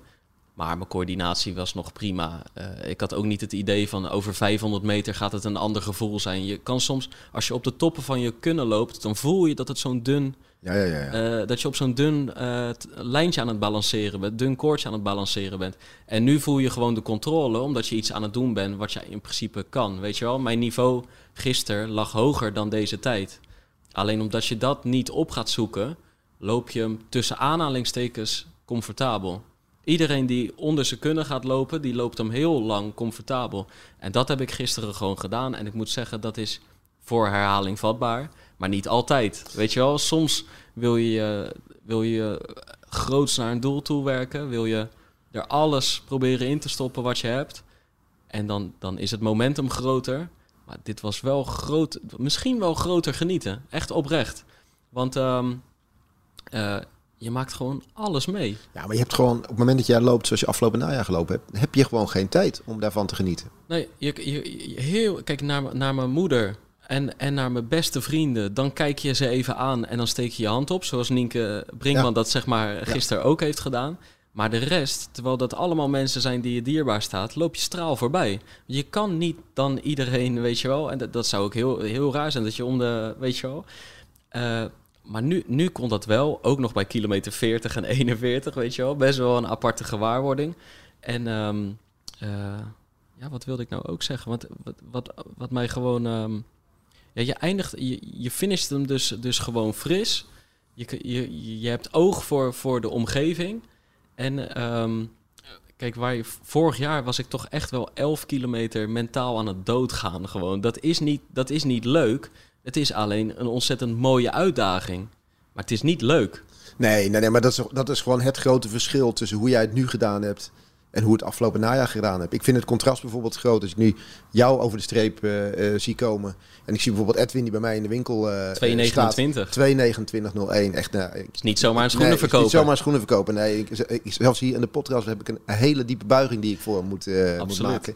Jij weet net als ik wat hij ervoor voor gedaan heeft. En hij heeft van tevoren geroepen ook, net als jij, van ik wil onder die 230. Ja, ja. En die doet dat. En de manier waarop hij over de streep kwam, de euforie en de emotie die hij toonde, was vergelijkbaar met zoals jij Ja. dat had. Echt compleet vergelijkbaar. Weet je, alle emoties die loskomen, alles wat eruit komt op dat moment, omdat je zo naar dat, naar, dat moment hebt toegewerkt. Ja, dat, dat is ongekend. En dat, ja, dat is, dat is een, een schil een schil contrast met hoe jij het gisteren hebt meegemaakt. Dus, Ja. Maar beide kanten die zijn gewoon, eh, gewoon super mooi. Want jij staat hier te genieten nu. En, eh, en hij, hij geniet natuurlijk nog veel meer zeg maar, van, eh, van, van zijn prestatie dat dat, dat, dat kan. Ja. Hey, in dezelfde minuut, Emiel Berghout. Ja, ook ons vlak pakmaatje. daarachter. Vlak daarachter. Maar Ongeveer begonnen met hardlopen toen Nienke Brinkman eh, begon. Die vroeg in mei 2020, Pim, wat is intervallen? Nou, Ja. die loopt nu in de 229. ja. Overigens na een bizarre voorbereiding waarin hij er alles heeft ingestopt. Dus het komt niet vanuit het niets, het komt wel snel. Maar ook weer verschillend. Weet je, Edwin komt over de streep helemaal euforisch, noem maar op. Hij komt over de streep helemaal naar de kloten. En ik denk, ik, ik wilde naar hem toe lopen, maar ik dacht, oh, er gaat nog wat uitkomen. Want die stond echt voor mij op het punt om zwaar over zijn nek te gaan. Tenminste, daar leek het op. Ja. Ik heb het niet helemaal meegekregen. Maar ja, loopt dan ook gewoon 2,9 ook 2,29, maar weer op een hele andere manier. Ja, Weet je, dus eh, ja, zo, zo, zo heeft iedereen zijn, eh, zijn eigen verhaal. En eh, volgens mij eh, zijn er nog twee andere jongens die we een poosje terug in de podcast hebben gehad. Die ook nog wel een lekker verhaal hebben. Tenminste, daar kijk ik nu wel naar uit. ja en eh, ze, ze, ze, ze, ze zijn hier naartoe gekomen. Want eh, we hadden eigenlijk al aangekondigd van... mogen we jullie bellen op de maandag? Ja. Nou, dat mocht. Alleen, eh, ja, dit, dit- we kunnen wel vijf minuutjes gaan bellen. Maar dit is beter. Nee, we moeten ze gewoon even... En het is op veler verzoek. Want meteen gisteren, eh, eigenlijk, eigenlijk na de aflevering al... maar ook weer gisteren nadat ik een foto op de Pacer had geplaatst... met die twee gasten eh, bij de Gele Canarie... waren er al van nu al benieuwd naar het verhaal. In de zin van, die gasten moeten weer, die moeten weer achter de microfoons Ja, plaatsnemen. Ik heb op een Strava eventjes, of ik heb even gekeken naar de tussentijden die er, eh, die er waren. Ja, de verhalen gaan denk ik een beetje lijken op de manier waarop we de podcast hiervoor hebben gemaakt, volgens mij. Ja, en tegelijkertijd, het is geslaagd. Ja, sowieso. Meer dan, Ja, echt. ja maar laten we dat, eh, laten we dat met ze bespreken gewoon. Ja, we gaan ze even oppakken, oppikken bij Pik de receptie. Ja, loop jij even naar beneden? dat is goed. pak ik nog even een bak, eh, bakje thee. Koffietje erbij voor jou. Ja, ik wil een koffietje en een water. Ja. Eh, en een kruk en een masseur. Ja. En hoe lang zijn we onderweg? We zijn een klein uurtje onderweg, hè? Ja, dat is eh, perfect. ja, precies. Ja. Dus als, je, als je dit luistert terwijl je aan het lopen bent, dan, Appel die eh, was bijna halverwege. pak, even een, eh, pak even een drankpostje en dan eh, gaan we weer door. Juist, even naar de bevoorrading.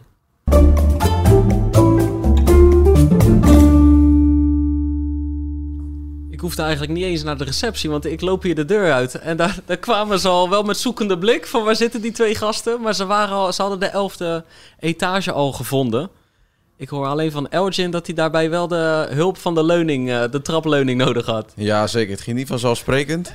Ik ben, eh, wat ik net al aangaf, eh, ik ben heel blij dat er een trapleuning... eh, dat ik die goed kon vastpakken. Ja. Want mijn benen voelen zwaar, mijn knieën voelen zwaar. Maar je hebt nu alleen nog Maar een trap opgelopen, hè? Je hebt hem nog niet afgedaan. Nou, ik heb hem thuis helaas Oh, een paar keer af moeten lopen. Hoe was dat? Geen succes. Nee, Nee, geen succes. Maar eh, elke keer toch met de gedachte van, het is gelukt. En eh, dus dan is de spierpijn die je nu voelt, is met alle, met alle liefde heb ik hem. Ja. En jij, Nick? Ja, spierpijn is wel eh, heftig. Heel heftig. Ja, ja, ja, ja. Beschrijf hem eens een beetje. Eh, ja, mijn bovenbenen. ehm, ja, je voelt iedere stap die je neemt, voel je heel eh, intens. Net als gisteren eigenlijk. en eh, ja, maar het voelt wel dat je er, als je gewoon een beetje meer wandelt, dat je er wel een beetje doorheen loopt. Maar ik ben thuis ook eh, de trap afgegaan. Gewoon van, eh, in plaats van de lift, uit automatisme. En toen dacht ik, dan maak ik hem ook af. Ik dacht, misschien doet dat wel wat voor, me, voor mijn herstel of eh, voor, me, voor mijn spieren. Maar ik liep behoorlijk schuin, zeg maar. Ja, ja. Ja. Weet je dat het de tweede dag altijd erger is? Ja, ik weet dat officieel wel van eh, krachttraining en zo, maar dat... Ik wil dat liever niet horen Ja, eigenlijk. We willen er nog even eh, niet aan denken. Dankjewel voor de reminder. En, en- en voor de luisteraars, we, we staan ook nu. We staan om een ronde tafel heen, dus dat is ook eh, Ja. tricky. Dat is een, welkome, dat is een mooie welkom. ik, ik, ik wist het oprecht niet.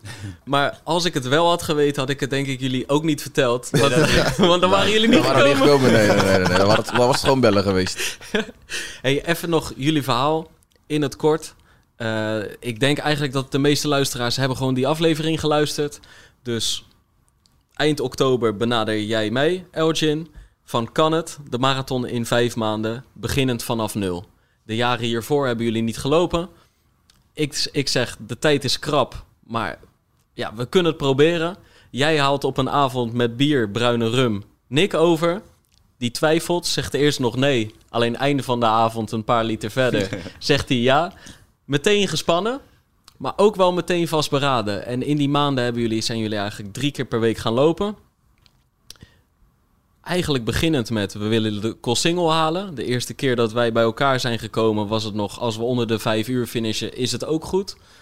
Maar langzamerhand ging het beter en beter. Pijntjes, likdoorns, blaren, jullie hebben er allemaal over verteld. Maar Elgin, jij finisht in 3.27 gisteren. Nick in 4 uur 25.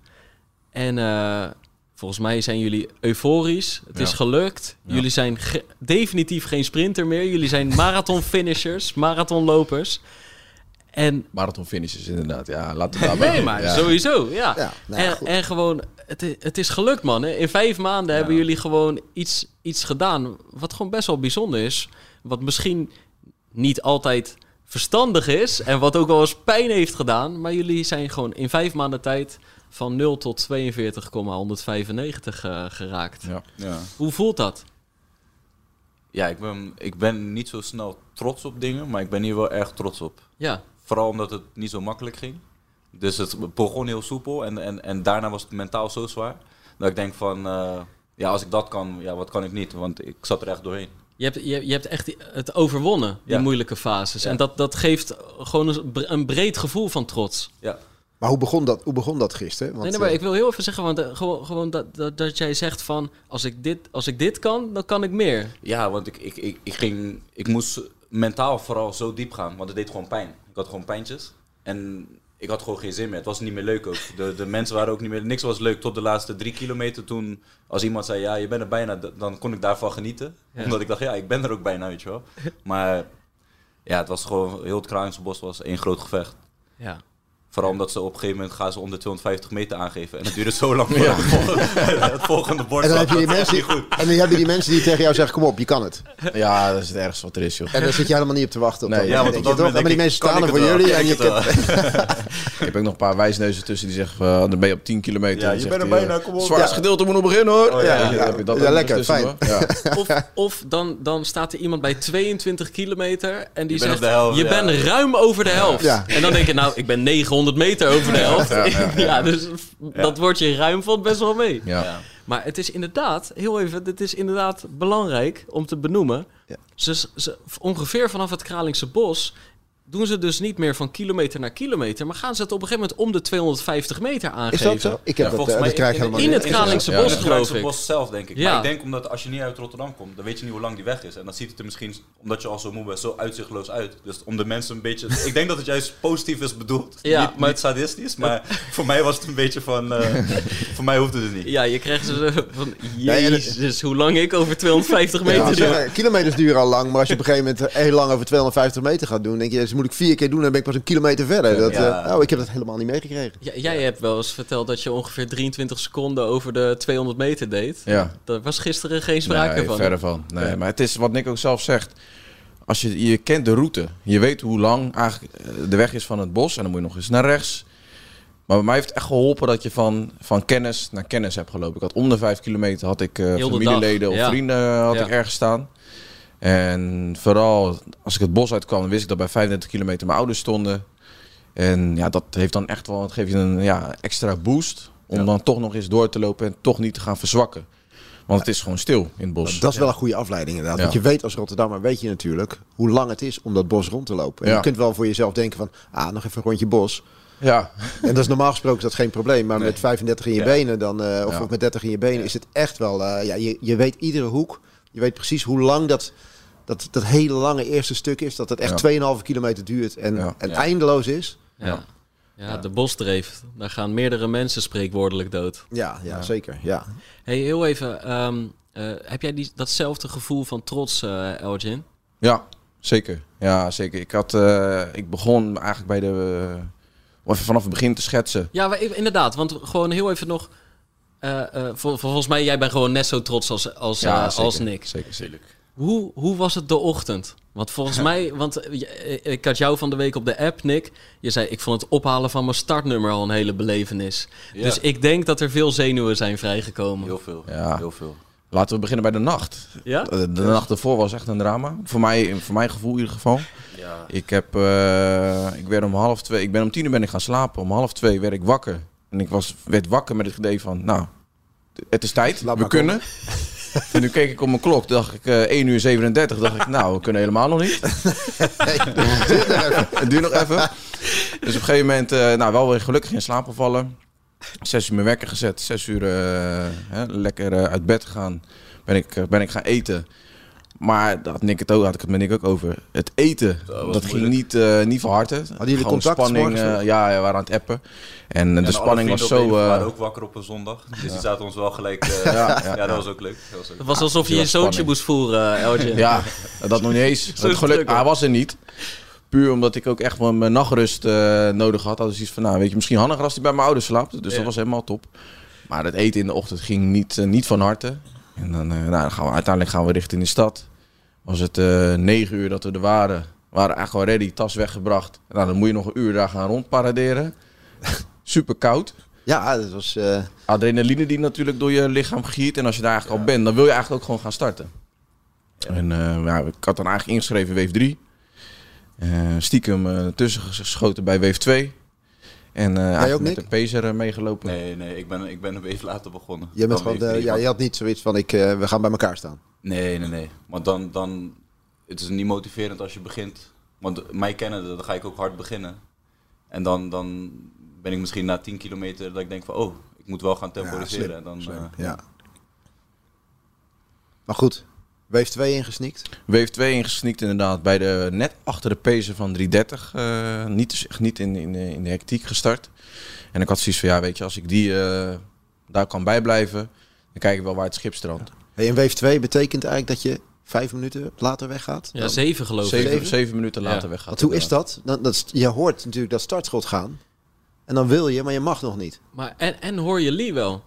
Lee hoor je wel. Ja, in Oké. de verte hoor je Lee wel. Alleen een startschot, dat was het dit jaar niet. Dat was echt Nee, dat dat was was de- een, de- een horen was ja. het. En eh, ja, gewoon lang bij de 330 gebleven. Eigenlijk tot en met 28 kilometer. Eh, toen had ik zoiets van... ehm, omdat ik heel erg last had van de mensen die gingen drinken. Ik liep de hele tijd liep ik eigenlijk aan de binnenkant. Dus als mensen gingen drinken, dan gingen ze natuurlijk gingen ze me afsnijden. Dus had ik op een gegeven moment zoiets van, nou weet je wat, ik ga lekker rechts lopen. Want ik stopte niet bij de drankpunten. Omdat ik mijn mensen had of voor de drankpunten of daarna. Dus nou, op een gegeven moment ik lopen. En eh, aan de rechterkant blijven lopen. En op een gegeven moment had ik zoiets van, nou weet je, al die mensen die gaan dus nu iets afzwakken. Omdat ze drinken moeten pakken. En ik had zoiets van, nou, als ik, bij, als ik mijn drink op heb en hun hebben hun drink op, dan zak ik weer terug naar 330. Op een gegeven moment dacht ik, van, ja, ik blijf mijn eigen tempo gewoon lekker aanhouden. En op een gegeven moment keek ik naar achter. ik zoiets van, nou ja, ik hoef er niet meer bij te blijven lopen. Als ik dit tempo aan kan blijven houden, dan zie ik wel waar het schip strandt.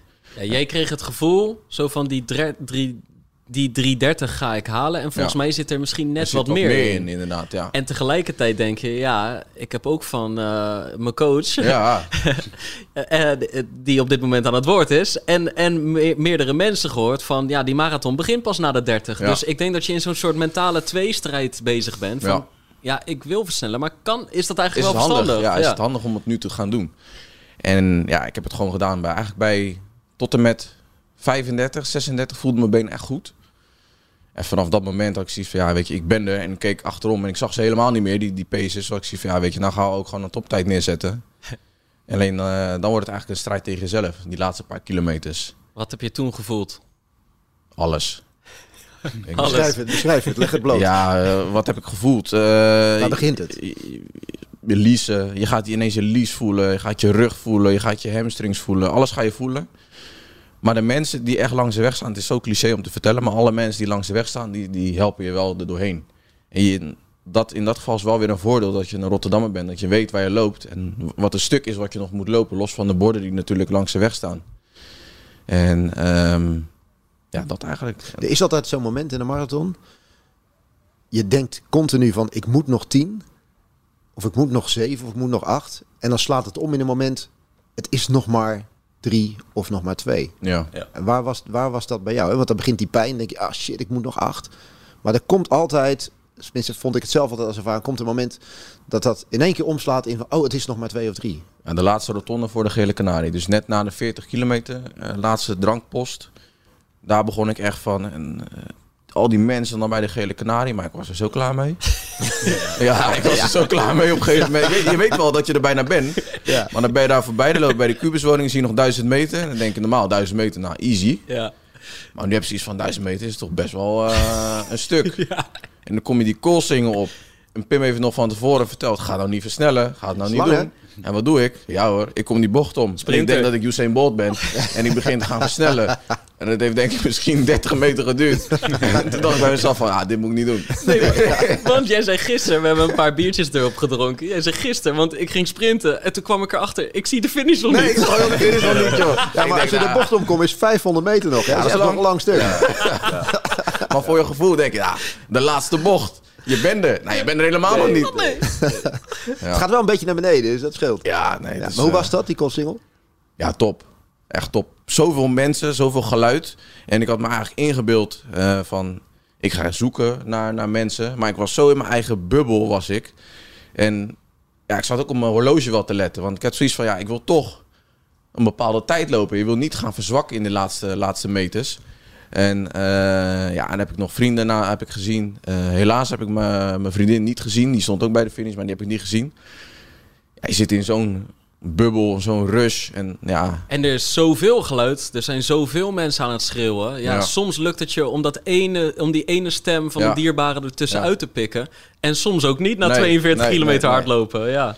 En het mooie is ook, dat tenminste het mooie, zodra je over die finish heen komt, ah, heel je onderlichaam functioneert niet meer. Ja, weet je, je stopt met lopen en de benen wel eigenlijk door, hè? Het is gelijk klaar. Ja. Ik- dat, dat strompelen wat ik daarna heb gedaan, nou, ik heb een filmpje gezien. Nou, ik, ik, eh, Alles sloeg vast. alles sloeg vast. Maar ik had wel zoiets van, blijven lopen. kilometers. Dat stuk lopen en daar kwam ook geen eind aan. Nee, het duurt heel lang hè, voordat je eruit kan, dan hè? moet je naar de Ja, helemaal naar Hofplein, de ja, helemaal toe. naar links. Ja. Dat vond ik echt zwaar. Vond Ja. ik oprecht, eh, ja. Hey, en Nick, jouw race, want we hebben nu zijn we een beetje de race van Elgin doorlopen. Die eigenlijk volgens mij wel, ik moet wel zeggen, Ja. gewoon een soort van... Uit het boekje. Uit het boekje heb je hem gelopen. Als je op een gegeven moment in die voorbereiding, als eigenlijk beginnend lange afstandsloper, het aan het aftasten bent van wat kan ik, het dan met twee pijnlijke knieën Ja, in je kop Die krijgt wilde ik nog om even... onder de 330 te gaan lopen en dat je dan 327 loopt in een vrij vlak schema. Ja. Ja, uit het boekje. Ja, want dat wilde ik nog even benoemen. Ik heb jou vorige keer over je knieën gehoord en noem maar op. En ik hoor je er nu helemaal niet over. Ja, Heb je, omdat- dat, heb je dat gewoon verdreven? Of, ehm, Ik wist van tevoren al van, ik heb last van mijn knieën. Dus ehm, ik ben er ook mee begonnen met die kniepijn. En dat heb ik ook gewoon gevoeld, continu. Maar gewoon doorgaan. Ja, anders moest ik niet aan de start verschijnen ook. Nee, precies. Ja. precies. Goed hoor. Jouw race, Nick. Nick. Het verliep allemaal wat minder eh, voorspoedig. Eh, het begon eigenlijk heel goed. Want ik begon gewoon bij de, bij de pace. Ik dacht, ik ga gewoon, eh dan hoef ik, ga ik niet te snel starten. Ga ik niet te langzaam starten. 45 is iets wat ik al 25 kilometer heb volgehouden. Dus dat moet wel lukken. En eh, het ging ook heel soepel. Eh, ik ging gewoon lekker praten met mensen die ook de vier uur volgden. Oh, waar kom je vandaan? Oh, oh. Ja. Ja, gewoon nog... eh, Lekker is dat eerste gedeelte. Beetje social talk in het begin. ja, precies. En, eh, en eh, ja, we hadden ook dezelfde mensen hier en daar langs de kant. Dus dan eh Elisio gewoon dat, oh, het fles aangeven gaat goed, alles verloopt voorspoedig. Ik dacht, nou, het gaat helemaal top. Ik had nog zelfs even geoefend van hoe is het dan als ik een bekertje pak. Oh, als ik hem plat eh, maak, nou, dan gaat dat ook soepel. Toen dacht ik, nou, ik ben, nou, ik dacht van, ik ga ook, mijn doel was ook om op een gegeven moment dit vol te houden en dan gaan versnellen. Nou, om, om, maar zover is het niet gekomen. Nee. Want op een gegeven moment vanaf 20 slash de helft. Ja, toen mijn benen, het voelde van ik kramp ging krijgen, heb ik uiteindelijk gelukkig niet gekregen. Maar mijn benen deden gewoon pijn, mijn bovenbenen. En toen dacht ik, oeh, ik moet oppassen dat ik geen kramp krijg. En toen, vooral mijn voeten. Mijn voeten is het grootste probleem. Wat, conditioneel was eh, gewoon, iedere stap doet gewoon, gewoon pijn. Ja. Want, want dat, eh, zeg maar, die, die, die benen, die, dat snap snap, ik, wel, ja, maar die voeten, voeten. weet ik niet precies wat er gebeurd is. Heb je Nee, nooit eerder gehad in de training ook niet? Nee, dat heb ik altijd. Oké. Als ik te lang op mijn voet sta, dan... eh, Ja. Maar ik ben toen ik naar de pedicure ben geweest, die zei ook van, eh, ja, je voet is helemaal niet goed. Je moet naar, eh, die zei, je moet naar zo'n eh, specialist. Ja. Eh, en, en, en, en dan eh, gewoon zooltjes en dat Ja, soort dingen. jij moet gewoon naar de podoloog, Nick. Ja. Ja, precies. Ja. Kijk, Ja. andere schoenen kan je wel komen, andere voeten erop. Ik heb, ik heb in normale schoenen ook... Alles is te kopen tegenwoordig. Elgin heeft geen goede knie- knieën, Nick heeft geen goede voeten. Misschien kunnen we wat eh, schuiven met elkaar. Ja, Hey, maar als we ik- er wat ja. van kunnen Maar ik ben wel super benieuwd dat je na 20 kilometer zegt, ja, mijn voeten. Ja. Ja, hoe, hoe, Dan- wat, wat gebeurt er dan? Dan, dan heb je nog Dat- aardig wat passen te zetten. Nou, ik wil het zeggen, dan Ja, hebben dat we zijn op de helft. heel, heel, heel zwaar. Plus, ik zag ook, want ik voelde, zeg maar, conditioneel was er eigenlijk niks. Het was niet op een moment, omdat ik een tempo liep dat niet moeilijk was, kom ik niet in een probleem met mijn ademhaling, niet, gewoon met niks. Dus ik dacht van, het voelde heel goed, dus ik baalde heel erg van, want het voelde op een gegeven moment van zij sneller gingen. Maar toen keek ik en toen gingen ze nog steeds dezelfde tijd. Toen dacht ik, oeh. En toen dacht ik, het doet wel pijn ook nu. Van hoe, hoe... En toen probeerde ik eerst nog aan te haken, maar het lukte niet. En toen dacht ik van ja, ik, ik, ja vanaf nu wordt het gewoon dan strijden. Dus dan moet, wordt het maar zo'n marathon. Dat ik gewoon eh, de helft van de marathon eh, gewoon puur mentaal word. Maar dan ben je nog op Zuid. Dan moet je die Rassenbrug nog Ja, het over. was letterlijk die, die laatste. Ik zag de brug al en vanaf toen ging het, eh, ging het mis. Hoe heb je die knop omgezet? Ja, toen ik eh, de vier zeg maar steeds verder zag gaan. De, de paces met wie ik dus de helft bij bijna heb, eh, heb, heb gelopen. Toen dacht ik van, ja, nu wordt het gewoon een gevecht met mezelf. En ik ga gewoon een tempo zoeken waarbij ik het minst pijn heb.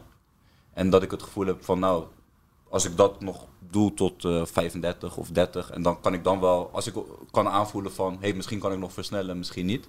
Maar gewoon zodat ik het in ieder geval zou uitlopen. Maar dat is, dat, dat is ook precies hoe je het moet doen. Ik bedoel, eh, ja, liever heb je dat het niet gebeurt. Alleen, eh, ja, als, als je bij de helft voelt van dit gaat hem niet worden... of je voelt op een gegeven moment dat die, dat, dat tempo van die vier uur te hard gaat...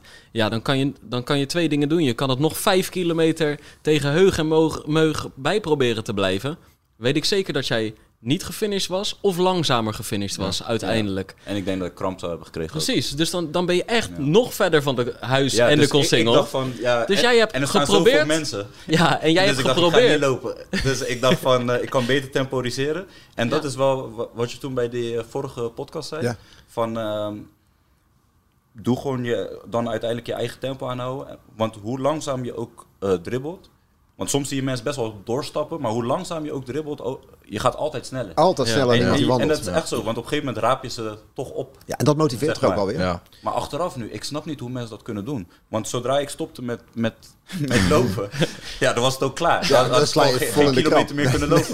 dus, ik weet niet, dus ik vind het best wel knap dat mensen zie je ze lopen en dan zie je ze opeens weer versnellen. En ja, ik, ik, ik snap niet hoe ze dat doen. Ja, maar jij hebt gewoon hardlopend geprobeerd de ontspanning te zoeken. Ja, En dat is, volgens mij, dat dat is wel. volgens mij de modus hoe je het moet doen als de marathonafstand zich Ja.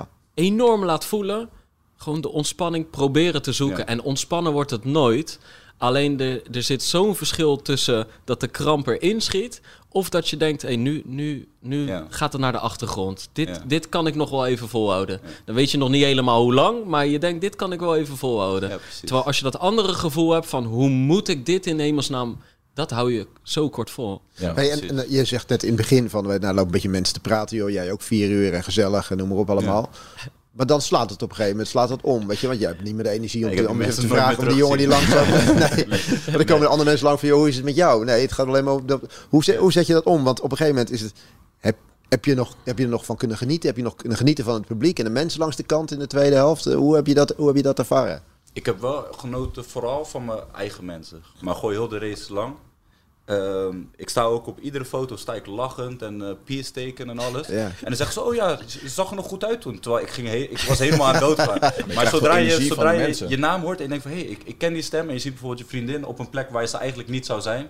En gewoon van, come on baby. Ja, dat, dat, doet, dat doet echt iets met je. Ja, ja, ja. En dan, dat en dan dat- is dat het ineens maar- vrolijk. Ja, maar gewoon echt 10 meter, hè. Daarna, daarna het. Maar, maar dat geeft toch wel echt een boost. Of, of dat, je, dat je je vader zo bij de, was bij de, bij de bosdreef, of richt bij de 35, zeg maar. Ja. daar zo.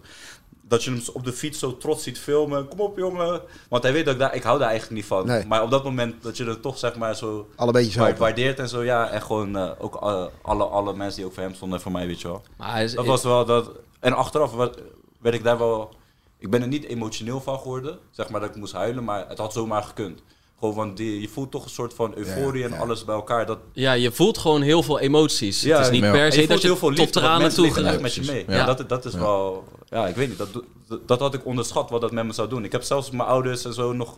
Mijn zusje heb ik nog gebeld ook s'avonds van... Hey, ik, ik vond het echt tof hoe jullie hebben meegeleefd. Ja, want wij stonden na afloop een biertje Ja. te drinken. En ik ken jouw jongere zus ook goed, Ja. omdat ik met haar op de middelbare school heb gezeten, Tamar. Zij zei dat ze ongeveer bij het startschot al in tranen was. Gewoon omdat er zoveel die- gevoel bij kwam kijken, weet je. Ja. bij, bij de scheepshoorn dit keer trouwens. Maar en bij, eh, ik, liet, ik liep hem relatief fris natuurlijk dit keer. Dus ik loop op de Kralingse Plaslaan, daar net voorbij die ooievaar, weet je wel, net voorbij rond het hertenkamp. Dus ik hoor zo, hé hey, Pim. Dus ik kijk zo de berm in, zie ik jouw moeder staan. Dus Ja. ik zeg, dus ze zegt, hoe, hoe is het? Ik zeg, nee, hoe is het met Elgin? ze stak ze zo de duim op, Ja. weet je wel. En Ja, toen dacht ik, ja, top Leuk. dit, weet Ja, je wel. Ja, dat is lekker. En het is gewoon, ja, het is heel herkenbaar. Kijk, het is zo top dat er, dat er soms hoor je 800.000 of 900.000. Het precieze aantal is, ik weet niet of dat ooit helemaal officieel geteld is. Of dat ook kan, weet je wel, in een drukke stad. Maar laten we zeggen dat er gewoon Heel veel mensen. heel veel mensen zijn. Maar inderdaad, die mensen Ja, gewoon dicht om je heen. Ja. Dat, maakt, dat brengt dat gevoel next, next Ja, level, gewoon. Dat en daarom lijkt het me heel moeilijk om in, of moeilijk, om in New York te lopen of zo. Want dan heb je dat dus, ja, niet. Niet? Ja. Nee, niet. Dus het zal een Nee, ontzettend geen mensen om je bijzondere heen, maar sfeer daar is zijn. ook maar- wel gewoon, maar daar word je ook wel gedragen door, door, door het publiek en en Dat is toch oh, daar staan, daar Ja, staan maar zoveel, dus niet door je zoveel moeder. beentjes langs de kant. Nee, niet, nee dat niet. Weet Ja. je, dat, dat mis je wel. Maar ook dat geeft je op een andere manier weer kippenvel. Ja, waarschijnlijk. wel, daardoor, die, het is ook zo'n geweldige stad. En door al die wijken heen en al die verschillende communities die je daar tegenkomt. En, en iedereen eigenlijk met hetzelfde ding. Ze wil alleen maar... En daar schreeuwt helemaal iedereen dat je kan do it, weet je wel. Dat je zegt, daar word je helemaal, op een gegeven moment ook helemaal simpel van. Maar Ja. Maar hier is het wel, ja, je eigen mensen staan langs de kant. En, Ja. en, dat, is, eh, en dat is wel mooi. En Zeker Ja, omdat je, zeker. je weet zo ook een beetje van, ja, waar staan ze? Soms Ja. word je, ja, ik liep ook gewoon van persoon ja, naar ja, persoon. soms word je verrast ja. door mensen die er in één Ja. keer staan die je misschien niet Ja. verwacht had. En alles. Hey, en waar sloeg dat punt bij jou om dat je, je, je moest dat bos rond? Hoe, hoe ben je dat bos rondgekomen? Ja, dat was echt... eh, dat was, was, was, was niet leuk. Even rondom je eigen atletiekvereniging heen? Ja, Ja. ook nog. Ja, vanaf, vanaf zeg maar de 30 dacht ik, en dan zie je die mensen met een veel, met wie het nog redelijk soepel eruit ziet, zie je de, teruglopen al richting de Koolsingel. Ik keek nog even als ik Elgin zou zien toevallig, omdat dat ongeveer zo zou uitlopen, maar die heb ik niet gezien. En dan, dat, ja, Krooswijk is fantastisch mooi natuurlijk. Maar op dat moment ben je zo aan het eh, afzien. Dat, dat ik denk van, ik, ik, ik verheugde me op het bos. Zodat ik een, een tempootje lager kon doen. en toen dacht ik van, ah, er staan toch nog aardig wat mensen. En toen dacht ik van, ja, dat, dan blijf ik wel op dit tempo. En, en dan ga je, ga je dat bos in. En dan kijk je naar rechts. En dan zie je daar die atletiekbaan liggen. ja, Daar waar jullie liefde lag. Ja. Verlang die op dat moment toch nog maar even denk. Ah shit, wat ben ik aan het doen? Dat ik niet toch maar gewoon eventjes die... eh, nee, ik- dat, dat is toch liever op die baan? Nee, ik had niet zoveel gedachten meer over. Dat is het. en ik zag op een gegeven moment zag ik wel Vijs, want die was met Elgin meegaan. En toen ging hij ons. stuk met, ja, ging hij, ging hij een stuk met mij mee. En ik zag, oh, yo, Vijs. Het eerste wat ik zei is van, eh, want ik dacht, als hij er is, dan is Elgin nog finished. Van, heeft hij het gehaald? Hij zegt, ja. Ik dacht, oh, oké. Want dat kon, dat kon dus allemaal wel, maar tegelijkertijd Maar als je was dat nog ook kon gewoon doen, dan had je nog genoeg energie. Ja, maar mijn benen. Mijn benen Ja. en mijn voeten, dat, dat is het. Want zeg maar, conditioneel, ja. En dan ga je dat hele bos door, kom je weer in Krooswijk. Ja, Neem ons even mee in die laatste kilometers. ja ik, de, laten we zeggen, wat, wat ik het best kan herinneren is... eh, gewoon eh, de, de Kralings op Plaslaan is dat, denk ik. Dat het, dat het vrij druk was. En eh, toen begonnen de aanmoedigingen me wel wat te doen. Want ja, je bent er bijna, kom op, niet... eh, want er zijn ook, je ziet heel veel mensen ook lopen en dan zie je iedereen aanmoedigen. En dat, kom op Nick, mensen die je niet kent van... toen begon het wel een beetje, beetje te werken. Maar toen ik op Je bent geen delen kwijtgeraakt onderweg. Nee. Op een gegeven moment deed ik zo met mijn watch. En toen zag ik staan 8 minuten. En toen dacht ik van, ging ik rekenen. Toen dacht ik, hey, shit, ik ga de 4,5 uur waarschijnlijk niet eens halen. En toen ben ik onbewust toch een klein beetje versneld. Maar ik zat zo in een, eh, ja, gewoon in een tunnelvisie. En ik keek vooral ook gewoon naar beneden om maar niet te veel Ja, afgeleid te worden, zeg maar. precies. En toen vanaf, ik denk dat ik weer terug was bij, eh, bij 30 kilometer, dus bij het 40 kilometer punt. Toen begon ik af en toe dat ik gewoon een smile op mijn gezicht kreeg. Want ik denk, ik ben er bijna. Ik ben, dan heb ik geen pijn meer aan mijn voeten. Heb ik- stoppen kan ik met gewoon lopen. Zitten. Ja, dat, en, en het maakte me vooral blij om klaar te zijn, zeg maar. nee, gewoon, ik keek ernaar uit. Ik dacht, oh, en dan is het ook gelukt, hè? Dus Ja, ja, ja, je- ja. je- want op een gegeven moment vooral heel dat kralingen stuk. Want ja, als je acht, minu acht, acht minuten op een kilometer loopt, was het vooral gewoon van... Niet lopen, niet lopen. Dat was gewoon van, ik wil niet lopen. Ik wil hem gewoon uitlopen zonder te stoppen. Dat was mijn voornaamste doel. Omdat ik weet dat het...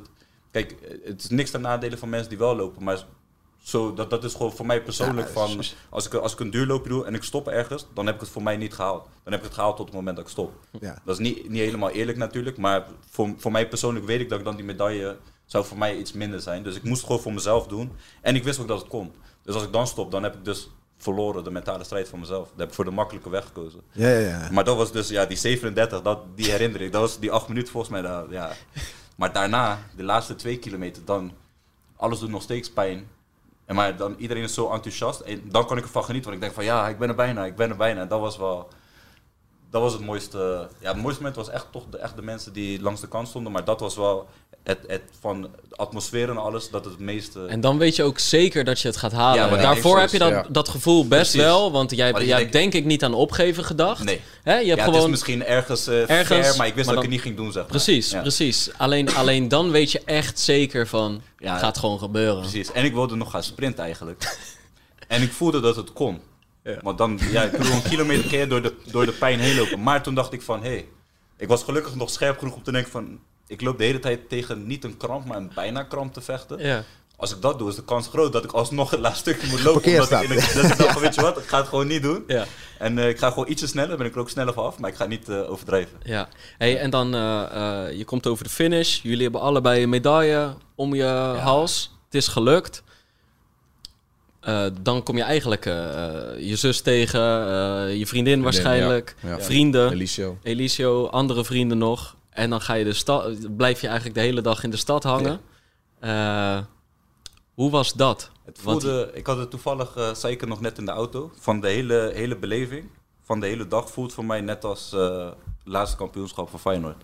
Dat, Ja? dat gevoel heb ik erbij. Ja. Gewoon als ik eraan terugdenk, datzelfde euforische gevoel. Nu is het dan een prestatie van mezelf, maar gewoon de sfeer in de stad en Ja. de happiness van de mensen en, en de voldaan. Ik weet niet, dat, daarmee zou ik het eh, vergelijken. En dit is heel mooi, want eh, eh, toen Elgin mij benaderde van kan het in vijf maanden? En toen heb ik ook al gezegd zeker doen man, want je gaat je nooit meer Rotterdammer voelen Dan, Ja, dan als jij finisht op de marathon van Rotterdam, toen zei hij nou, toen ik in het Hofplein stond eh, na het kampioenschap van Feyenoord, voelde ik me ook wel Ja. Rotterdam. Ja, wat is wel een Je Maar- hebt niet de neiging gehad om de Hofplein of Nee, nee, nee, even nee, in de fontein nee, in te stappen. Zeker niet. Nee, zeker niet. Geen energie Maar voor gevoelsmatig doet het je er dus Ja, aan denken. ja, Ja, ja. ja, zeker. Ja. En ook, ook, ook wat je zei van de, bij de gele kanarie, de mensen en, de, en iedereen is een soort van... Ja. Want het is niet zeg maar normaal omdat het zonnig is dat mensen een biertje aan doen. Het is een soort van, ook allemaal mensen die niet hebben gelopen. Bijna De- festival. Ja, Ja, Bijna festival. festival gewoon. Zo massaal, zo vrolijk, zo euforisch. Je merkt En- wel dat mensen genoeg hebben gedronken ook Ja, op een gegeven ja. moment om... Hey, eh, ik, wil even, ja. wat, ik wil even zeggen. Op een gegeven moment wat daar gebeurt, dat heeft niks meer met hardlopen te maken. Ja, maar ook eh, echt, want als je Krooswijk inkomt, op een gegeven moment dan liep ik daar. En toen kwam er een nummer langs. Ik wil seks met die kale. Ja. Nou, ik, voelde, ik, ik voelde me redelijk aansproken dat, voor de luisteraars. Ik heb geen haar. Dus, eh, maar ik dacht op een gegeven moment ook van... Op dit moment denk ik aan alles behalve seks. Dus, dus dan loop je ook gewoon door. Maar dan al die mensen inderdaad bij de gele kanarie... die net niet op je springen. Ja. En dan zag ik er ook nog wel wat bekenden staan... die ook niet helemaal helder meer... ik zal geen namen noemen... maar die ook niet meer helemaal helder uit, het, eh, uit hun doppen keken, zeg maar. Ja, dat is leuk. Mooie ervaring. Ja. Ja. Maar om even terug te komen... Ja. kampioenschap van Feyenoord was nog wel een tikkeltje mooier. Ja, ja, ja. tikkeltje, ja, wel een ja, tikkeltje dat- mooi. dat- Ja, maar daar hebben we ook wel heel lang naar uitgekeken. Ja, daarom. daarom. En we waren eigenlijk de week van tevoren al bijna kampioen. Ja. Ja. Ja, het was echt teleurstellend. Ja. Dus ik heb, nee, ik heb niet gedacht aan... Een van de eh, duurste wedstrijden die ik ooit in heb te- betaald. te duiken. Hey, en ik, kwam- ik kwam hun toen eh, eh, eh, tegen. Het was eigenlijk het eerste moment dat we elkaar zagen die dag. En eh, jullie hebben natuurlijk op mijn schema's eh, getraind. Dus dat, dat was een mooi moment, weet je wel. Ik had natuurlijk in de... Ik had, ik had jouw finish nog gezien trouwens. Oh, ja? Van Eltje. Ja, ja. Ik, jij Oh, hebt mij tuurlijk. Oh, gekeken. dat was vlak voor het voor, ja, ja, ik was na mijn finish zo omgelopen. Ja, ja. Ik had tribunetickets. Oké. En toen eh, keihard schreeuwen naar Nick. Wa- Was tien keer schreeuwen Ja, voor nodig. even, toen kwam er zo'n voorzichtige blik naar de zijkant. Hoe zag hij eruit? Ja, gewoon kapot. Maar, maar er zijn ook mensen die niet kijken. Dus Nee. hij was er- erger. Ik bedoel, hij is duizend doden gestorven. Maar er zijn mensen echt slechter aan toe dan Nick er was. Nick was gewoon een goede finisher. Ja. Ja. En eh Elgin had ik gemist, want die was al, eh, al binnen. Maar dus dat was het eerste moment dat we elkaar echt zagen. En ik had op dat moment geen, eh, geen biertje. Maar de- af en toe best wel een lange rij daar bij de bar. En toen zei ze, nou, loop maar even mee. Want wij hebben wel wat blikken in onze tas zitten. en toen hebben we een paar halve liters op, hè? Ja, ja. Ja. En wanneer sloegen ze in, die biertjes? Of ging dat makkelijk eigenlijk? Had je zoiets van, je bent natuurlijk... Je, ze je gingen te makkelijk erin eigenlijk. Ja, ja ze Ja. glijden gewoon. Ja, ze glijden naar binnen. Maar op een gegeven moment had ik wel... Want ik had nog niet... Ik had wel wat gegeten na de, na de loop en wat gedronken. Maar op een gegeven moment had ik na, denk twee, di- na drieënhalve liters... had ik wel zoiets van... Misschien is het wel handig als ik nu iets ga eten. Voordat ik van mijn stokje ga dan. dus toen zijn we ja, naar de McDonald's gegaan. En op een gegeven moment iedereen dacht dat jij... heerlijk. marathon lopen. Ja, Heerlijk. En, ja, en Mag iedereen, dat ook? iedereen dacht dat Elgin een fiets bij zich had. Maar, eh, want daar leunde die namelijk al 2,5 uur op. Maar dat bleek gewoon een Was- fiets was te zijn. niet mijn fiets, maar hij stond er heel mooi bij. Ik denk, nou, daar ga ik mooi op leunen, ja. Ja. Is, ehm, eh, is het voor herhaling vatbaar? Want jij hebt, jij hebt eigenlijk eh, bij de vorige aflevering al gezegd... van ik denk eigenlijk wel dat ik blijf hardlopen. Want het, Ja, dat- ge- ik het geeft me een prettig gevoel. Ja. En Elgin zei... eh, ik denk dat dit once in a lifetime is. Die knieën van mij die lijken er niet voor gemaakt. Nee. Eh, ik wil dit gewoon één keer doen. Bucketlist. Ja. Hoe kijken jullie er nu, de dag na de marathon, eh, eh, naar? Beginnen bij jou, Nick. Ehm, ik wil sowieso blijven lopen. Eh, ik weet niet als ik ooit nog de marathon ga lopen. Dat ligt eraan eh, ja, hoe, de langere lopen gaan aanvoelen. Want op een gegeven moment pijn is gewoon niet leuk. Als, je, als dat altijd blijft en conditioneel gaat goed, maar je lichaam houdt je tegen, dat is gewoon, eh, ja, dan geniet je er minder van. Maar ik wil sowieso blijven lopen en het ligt er ook een beetje aan als eh Norden en, eh, en mijn neef willen misschien en misschien wel Vijs ook zelfs ja, dan ga ik in ieder geval denk ik wel dat trainingsproces meedoen. Want dan blijf ik ook gewoon lekker slank, hè. blijf ik gewoon lekker, lekker fit, hou ik mijn conditie op peil. En dan ja, wie weet als je er toch helemaal meeloopt dat je op een gegeven moment denkt, ah, het gaat eigenlijk best lekker, laat me het nog maar een keer doen. Maar mijn eerste gevoel was, ik vind het wel, ik vind het wel leuk geweest man. ja, ja, Ja. Jij, Elgin? Ja, voor mij, eh, wat ik toen ook in de vorige aflevering al had aangegeven. Ik ben gestart natuurlijk met die kniepijn. En het is nooit minder geworden. Maar als dat er niet was geweest, dan had ik zeker gezegd van ja, ik ga het nog een keer doen. En dan had ik de lat voor mij eh, nog hoger willen leggen. En dan had ik gezegd, joh, eh, binnen twee jaar wil ik onder de drie uur lopen. Ja. Maar nu Nee, Ja, niet met deze knieën. Maar niet met deze knieën. Maar zonder deze knieën had ik het wel, eh, had ik het wel gedaan. Misschien is- niet volgend jaar, Ja. maar dan wel nog een keer. Maar dat is wat ik gisteren ook al tegen je zei, Elgin. Kijk, jullie hoeven nu ook helemaal niet te beslissen van volgend jaar ben ik er weer bij. Dat, bedoel, dat kan je ook eh, ergens in het najaar beslissen. Of, of het jaar erop, dat je denkt Ja. komend jaar, weet je wel. Dus dat hoeft ook helemaal niet de maandag na de marathon. Maar wat ik wel tegen Elgin zei, kijk, nu hebben we eigenlijk geen gas terug kunnen nemen. Want je moet nou eenmaal Ja. een paar duurlopen in je benen hebben. Zeker als je dat nog nooit gedaan hebt. Dus die kans om echt, zeg maar, die knieën te laten herstellen, die is er niet geweest. Nee. Terwijl je zou best wel. eh, eh, misschien zijn ze gewoon niet voor de lange afstand gemaakt. Maar misschien is het gewoon een pijntje dat met best wel even rust en een andere opbouw. wel gewoon als sneeuw voor de zon verdwijnt. En, en dat het dan anders aan begint te voelen. Het kan hem ook zitten in je looptechniek, hè? Dus eh, misschien is daar Ja, wat- valt wel wat te halen. eh, ja, natuurlijk in de, Ja. de Maar goed, de doen. definitieve nee die je vorige keer noemde, van het wordt het is een, een once in a lifetime, die is het nog niet helemaal. Dus ehm, je weet, eh, je wil in ieder geval lekker blijven lopen. Eh, nee, nee. Ja, Nog ik denk dat niet jij voorlopig- voor- voorlopig Nee, even de- voorlopig eventjes, Jij gaat aan de machines weer hangen. Ik ga weer aan de gewichten, ja. eventjes, ja. ja. ik, Ja. eh, voor de luisteraars, ik ben 10 kilo kwijt. Dus er is eh, weinig van mij over nog. Ja, maar dat is 10 kilo spier, hè? Daar hebben we het dan over. Spiermassa die. Ja, maar nou vet had hij niet hoor. Nee, vet had ik niet. Dus Jij het is bent wel gewoon echt 10 van kilo een krachttrainer. Ja. Ja. Ja. ja. Een krachttraining echt naar duurlopen gegaan. Dus eh, er moet geen stormcorrie meer komen of wat dan ook. Want eh, er blijft er niks van mij over.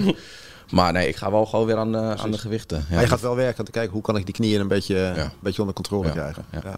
Ja. Mooi verhaal, man. ja. Ga je stoppen met roken, Nick? Of niet? Want even, ik, ik vraag het omdat eigenlijk eh, eh, bij jou heeft het toch wel gezorgd voor gewoon echt iets fitter in het leven staan. Ja, zeker. En ik bedoel, we blij- ik bedoel, gisteren hebben we lekker bier op. We blijven af en toe een feestje opzoeken. Alleen, eh jij bent wel gewoon door de marathon gezonder gaan leven. En Ja. dat heb je wel als prettig ervaren. Ja, zeker. En dat ik, eh, want kijk, de 10 kilo die ik eh, kwijt was, zat ook spier bij natuurlijk, maar ook aardig wat vet. Ja. En tenminste 10, eh, mis- misschien zelfs richting de 15 meer. Dus dat is wel gezonder. Dus dat, is wel, dus dat wil ik gewoon bijhouden, weet je wel. Ja. Ik weet niet meer hoe ik ben af en toe zo. Zou, zou je het aanraden, een, ma een marathonvoorbereiding in vijf maanden? Want het is wel erg krap. Ja, ik zou het wel gewoon doen. Als je jezelf wil tegenkomen, ja. Ja, dan moet je het gewoon doen. ervaar het maar gewoon. Ja, ervaar het maar gewoon. Ja. Wil je jezelf echt uitdagen en, en challengen? Ja, gewoon doen. Is Ja. het de moeite waard geweest? Ja. Ja. Ja, zeker. Allebei voor man. Dat is toch een mooie conclusie dan, Erik? Vind ik wel. Ja, Ik had dank- het niet willen missen. Zeker niet. Alles was top. Het weer was top. We, zo, dat- Mensen waren we hebben top. echt geluk gehad met het weer. Ja, Daar ben ik wel echt blij mee. Want anders voel je, had ik mezelf wel heel zielig gevonden in de regen in het Kraansche bos, weet je wel. En alle complimenten naar, eh, naar jou, eh, Pim. Zonder jou was het, ja, was het niet op die manier gelukt. Daar hadden we het gisteren ook nog over. Ja. Dan zouden we gaan rotzooien met een schema van het internet. En eh, dingen gaan doen. Maar hadden- waarschijnlijk hadden we zoiets gedacht van... ja. Nou, gegeven zullen we moment het maar gewoon niet doen? Zullen we gewoon dan een biertje doen vanavond? Ja. En dan eh, op een gegeven moment... eh, ja. Nou ja, of gewoon al te snel een 10 kilometer achter elkaar gaan lopen. Of eh, eh, een, een duurloop op een moment dat het niet slim is. Pa- pas kort van tevoren aan je jelletjes of je drankjes tijdens een Ja, training dat gaan denken. klopt. Daar zijn we nu allemaal op een soort van verstandige manier. Ja, het is ook handig om een coach te hebben die jullie levensstijl kent. Hè? Ja, dat precies. is ook wel en van het is ook een stok achter de deur, hè? Ja, ja, Dus Het is ook zeker. zelfbescherming in de zin van... ehm, kijk, als we stoppen, dan, dan hebben we Pim eigenlijk in de maling genomen en onszelf. dan hebben we gewoon gezegd, hij, hij, hij neemt zijn tijd, hij doet zijn best voor ons en, dan gaan we, en dan gaan we lopen kloten. Ja. dan zijn we, we zijn geen kleine jongens meer. Dus, op een gegeven, dus het, is, het zorgt er toch voor dat je een soort van moet. En dat je, want het is ook iets wat je wil, maar dat je ook echt verantwoording. doet. Ja, voor verantwoording. Ja. En dat, is, eh, dat heeft heel- ook heel erg geholpen. Ja, nee, maar jullie hebben het zelf gedaan en heel, heel, heel graag gedaan, mannen. En eh, dank dat jullie nog even de nabeschouwing eh wilden Graag gedaan. Nee. Graag Ja. gedaan. Graag gedaan, man. Dank.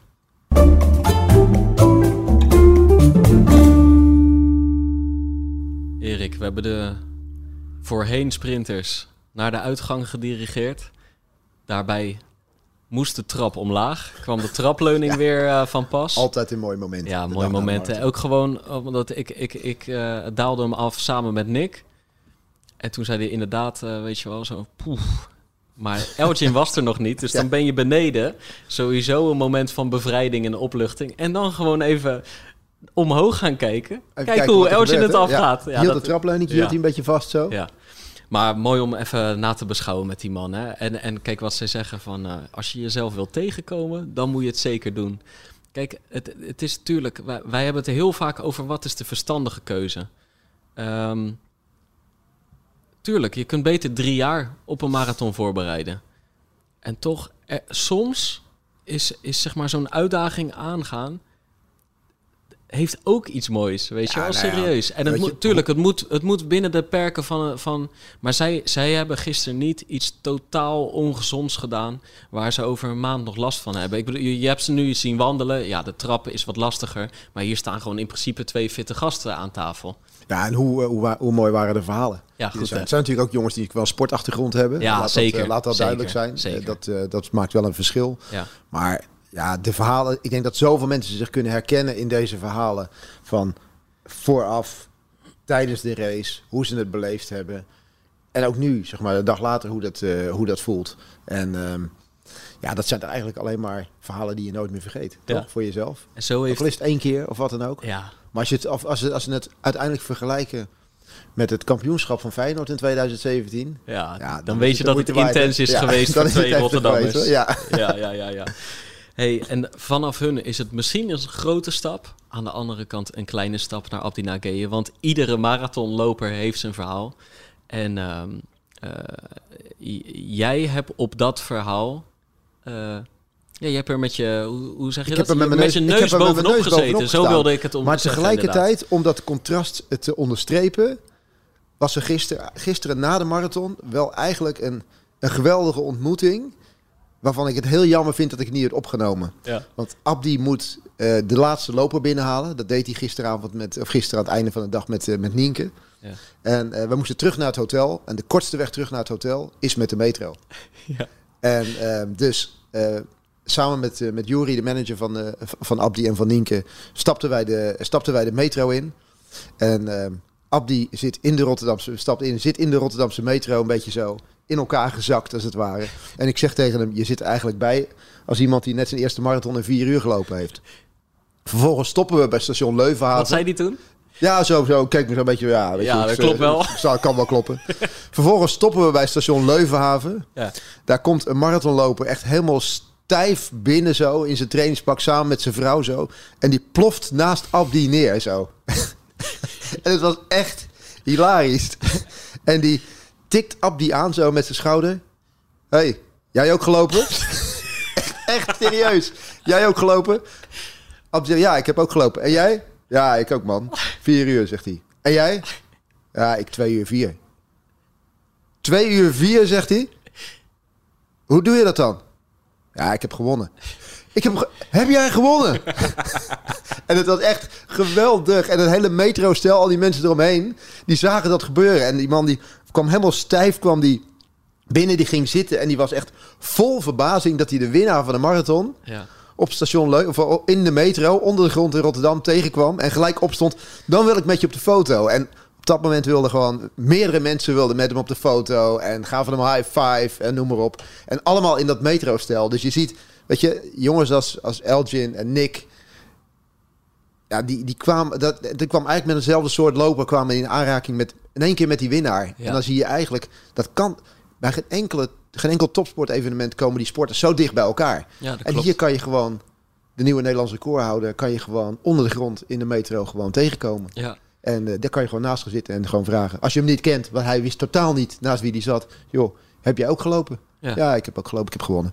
Zoals ik ook in het startvak stond. En dat ik ineens wat geroezemoes en gewoon maar, maar geen, geen chaos of geen hectiek, maar een beetje zo geroezemoes eh, op de achtergrond hoorde. Zo van, hé, hey, weet je wie daar 10 meter naar links staat?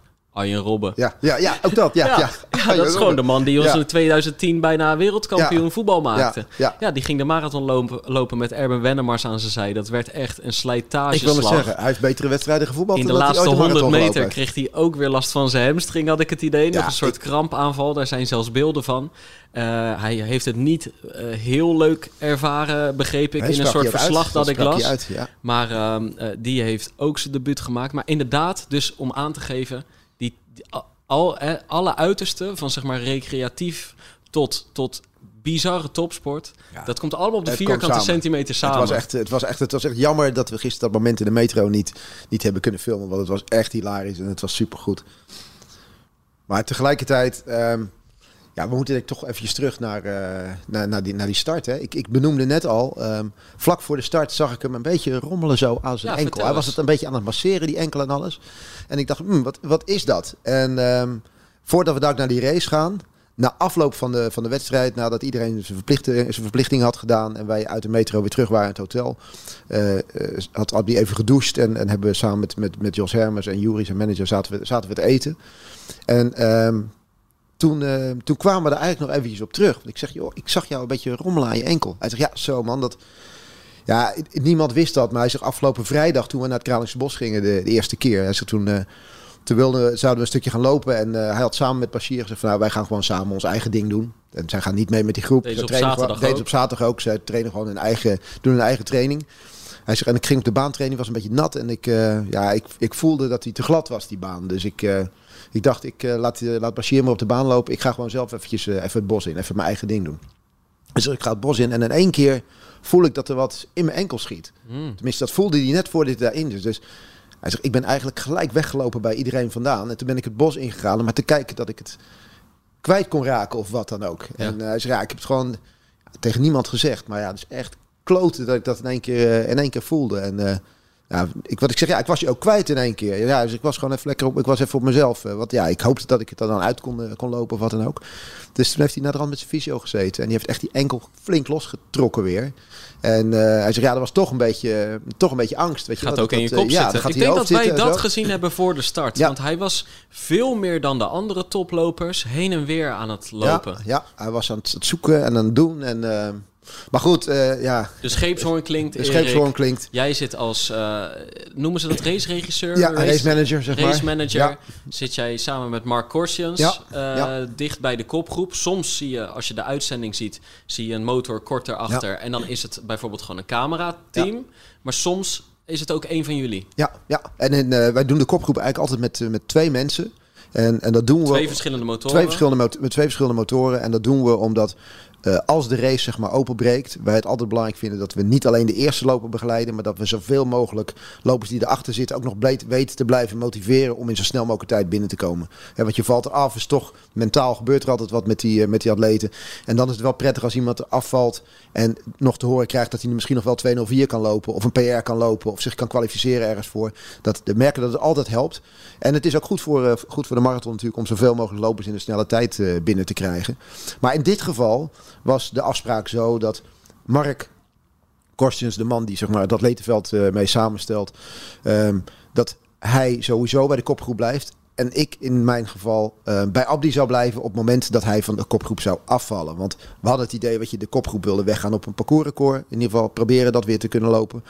En dan zou er een moment kunnen zijn dat Abdi misschien van de groep af moet. Maar dan kan hij nog steeds een Nederlands record lopen. Voor de goede orde, als je het deelnemersveld Ja. bekeek, had hij de tiende tijd staan qua PR. Ja, ja. Dus het is helemaal niet gezegd dat hij in de top 3 even Nee, finisht. Hè? nee zeker, zeker, zeker niet. En eh, nou had hij natuurlijk zelf in de persconferentie al wel gezegd... die 206, daar kan ik niet meer mee thuiskomen. En dat, dit is ook echt een beetje zo zijn prestatie zilver op de Spelen. Dat was geen 206-17 niveau. Daar liet hij al zien dat hij Ja. beter was dan dat. Maar ja, je moet het wel nog je, moet het, doen. eh, je, moet het, eh, je moet het wel gaan doen. Dus, dus het idee was... op het moment dat de race eh, zich dusdanig ontvouwt... dat Abdi eraf moet en hij zit nog op Nederlands record... dan blijf ik bij, bij Abdi om in ieder geval zo ver mogelijk daar naartoe te werken. Nou hadden we dat scenario hadden we ook besproken met zijn coach. En in het gesprek met, eh, met zijn coach liet ik dat vallen en zei ik van... Nou, ik zit er in ieder geval bij, extra. Als Abdi van de groep valt, dan ben ik erbij. En zijn coach Gary Love, de, de, de man van Paul Radcliffe, die, eh, waar hij al, al tijden bij traint, waar Bashir Abdi ook bij traint, die keek mij echt aan van, wat zeg jij nou? En die zei echt gewoon knetterhard, maar hij valt er helemaal niet af. Wat zei hij in het Brits? Dat wil ik nog Hij zei, he's not, he's not dropping off. ja. He's not dropping off tomorrow. heel, heel stellig. Ik zeg, ja, maar ik zeg, in case of, I told you he's not dropping off tomorrow. En dat was echt heel stellig. Dat was geen arrogantie, maar nee, nee, volop nou, zelfvertrouwen. Ja, zo, zo is deze, deze man ook. Weet je, die- hij, het is, een- ja, het is- Of was het wel arrogantie? Nou ja, ja, het is, nee, hij, heeft, ja, hij komt wel een klein beetje zo Ja, over. weet je? Het, is een moeilijk, het is een moeilijk te peilen, peilen man, is het inderdaad. Maar ik heb, maak hem nu al twee jaar mee. En laten we wel duidelijk zijn, het is echt een succescoach. Hè? Hij heeft Mm. Bashir Abdi natuurlijk ook naar dat niveau gebracht. Ja. Hij was ervan overtuigd dat Abdi dit ook kon. Maar hij zei mij echt van, eh, hij valt er niet af. En, s- en s'avonds laat namen we met, met Leon Haan en met Michel Butter, die het eh, eh, verslag doen voor de NOS, nemen we de avond van tevoren ook even door van wie loopt wat en alles. En toen hadden we het ook over Abdi, van wat gaat hij lopen? Ik zeg, nou, ja, ik zeg, ik denk dat hij hard kan gaan lopen. En, ehm, en ik gaf ze nog even mee, ik zeg, ik- we spraken er met zijn coach over en die was echt zo stellig. Die zei, he's not dropping off tomorrow. Mm, mm. Zo maak je nou geen zorgen over. En eh, ja, dat, dat maakte hij, uiteindelijk maakte hij dat natuurlijk ook, eh, ook waar. Dat, dat gebeurde ook niet. Wat, wat, wat mij in de uitzending eh, eh, zeg maar opviel, was dat hij heel de tijd zich koest heeft gehouden eh, achter in de groep. Ja, maar dat, dat, is, eh, dat is Abdi, dat vertelde zijn coach ook, dat weten we ook. En dat, ik heb dat al eerder gezien. Als je Abdi volgt in de kopgroep, dan zijn er soms momenten in de race dat je denkt dat hij het moeilijk heeft of dat hij eraf moet.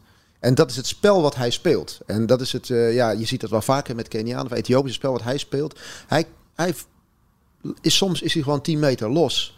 En dat vindt hij op de een of andere manier even lekker. En dan, nou, dan- ik, in het verleden dacht ik eens, oh, hij heeft het zwaar. En nu maak ik mezelf daar totaal niet meer druk om. Want ik weet dat dat het geval is.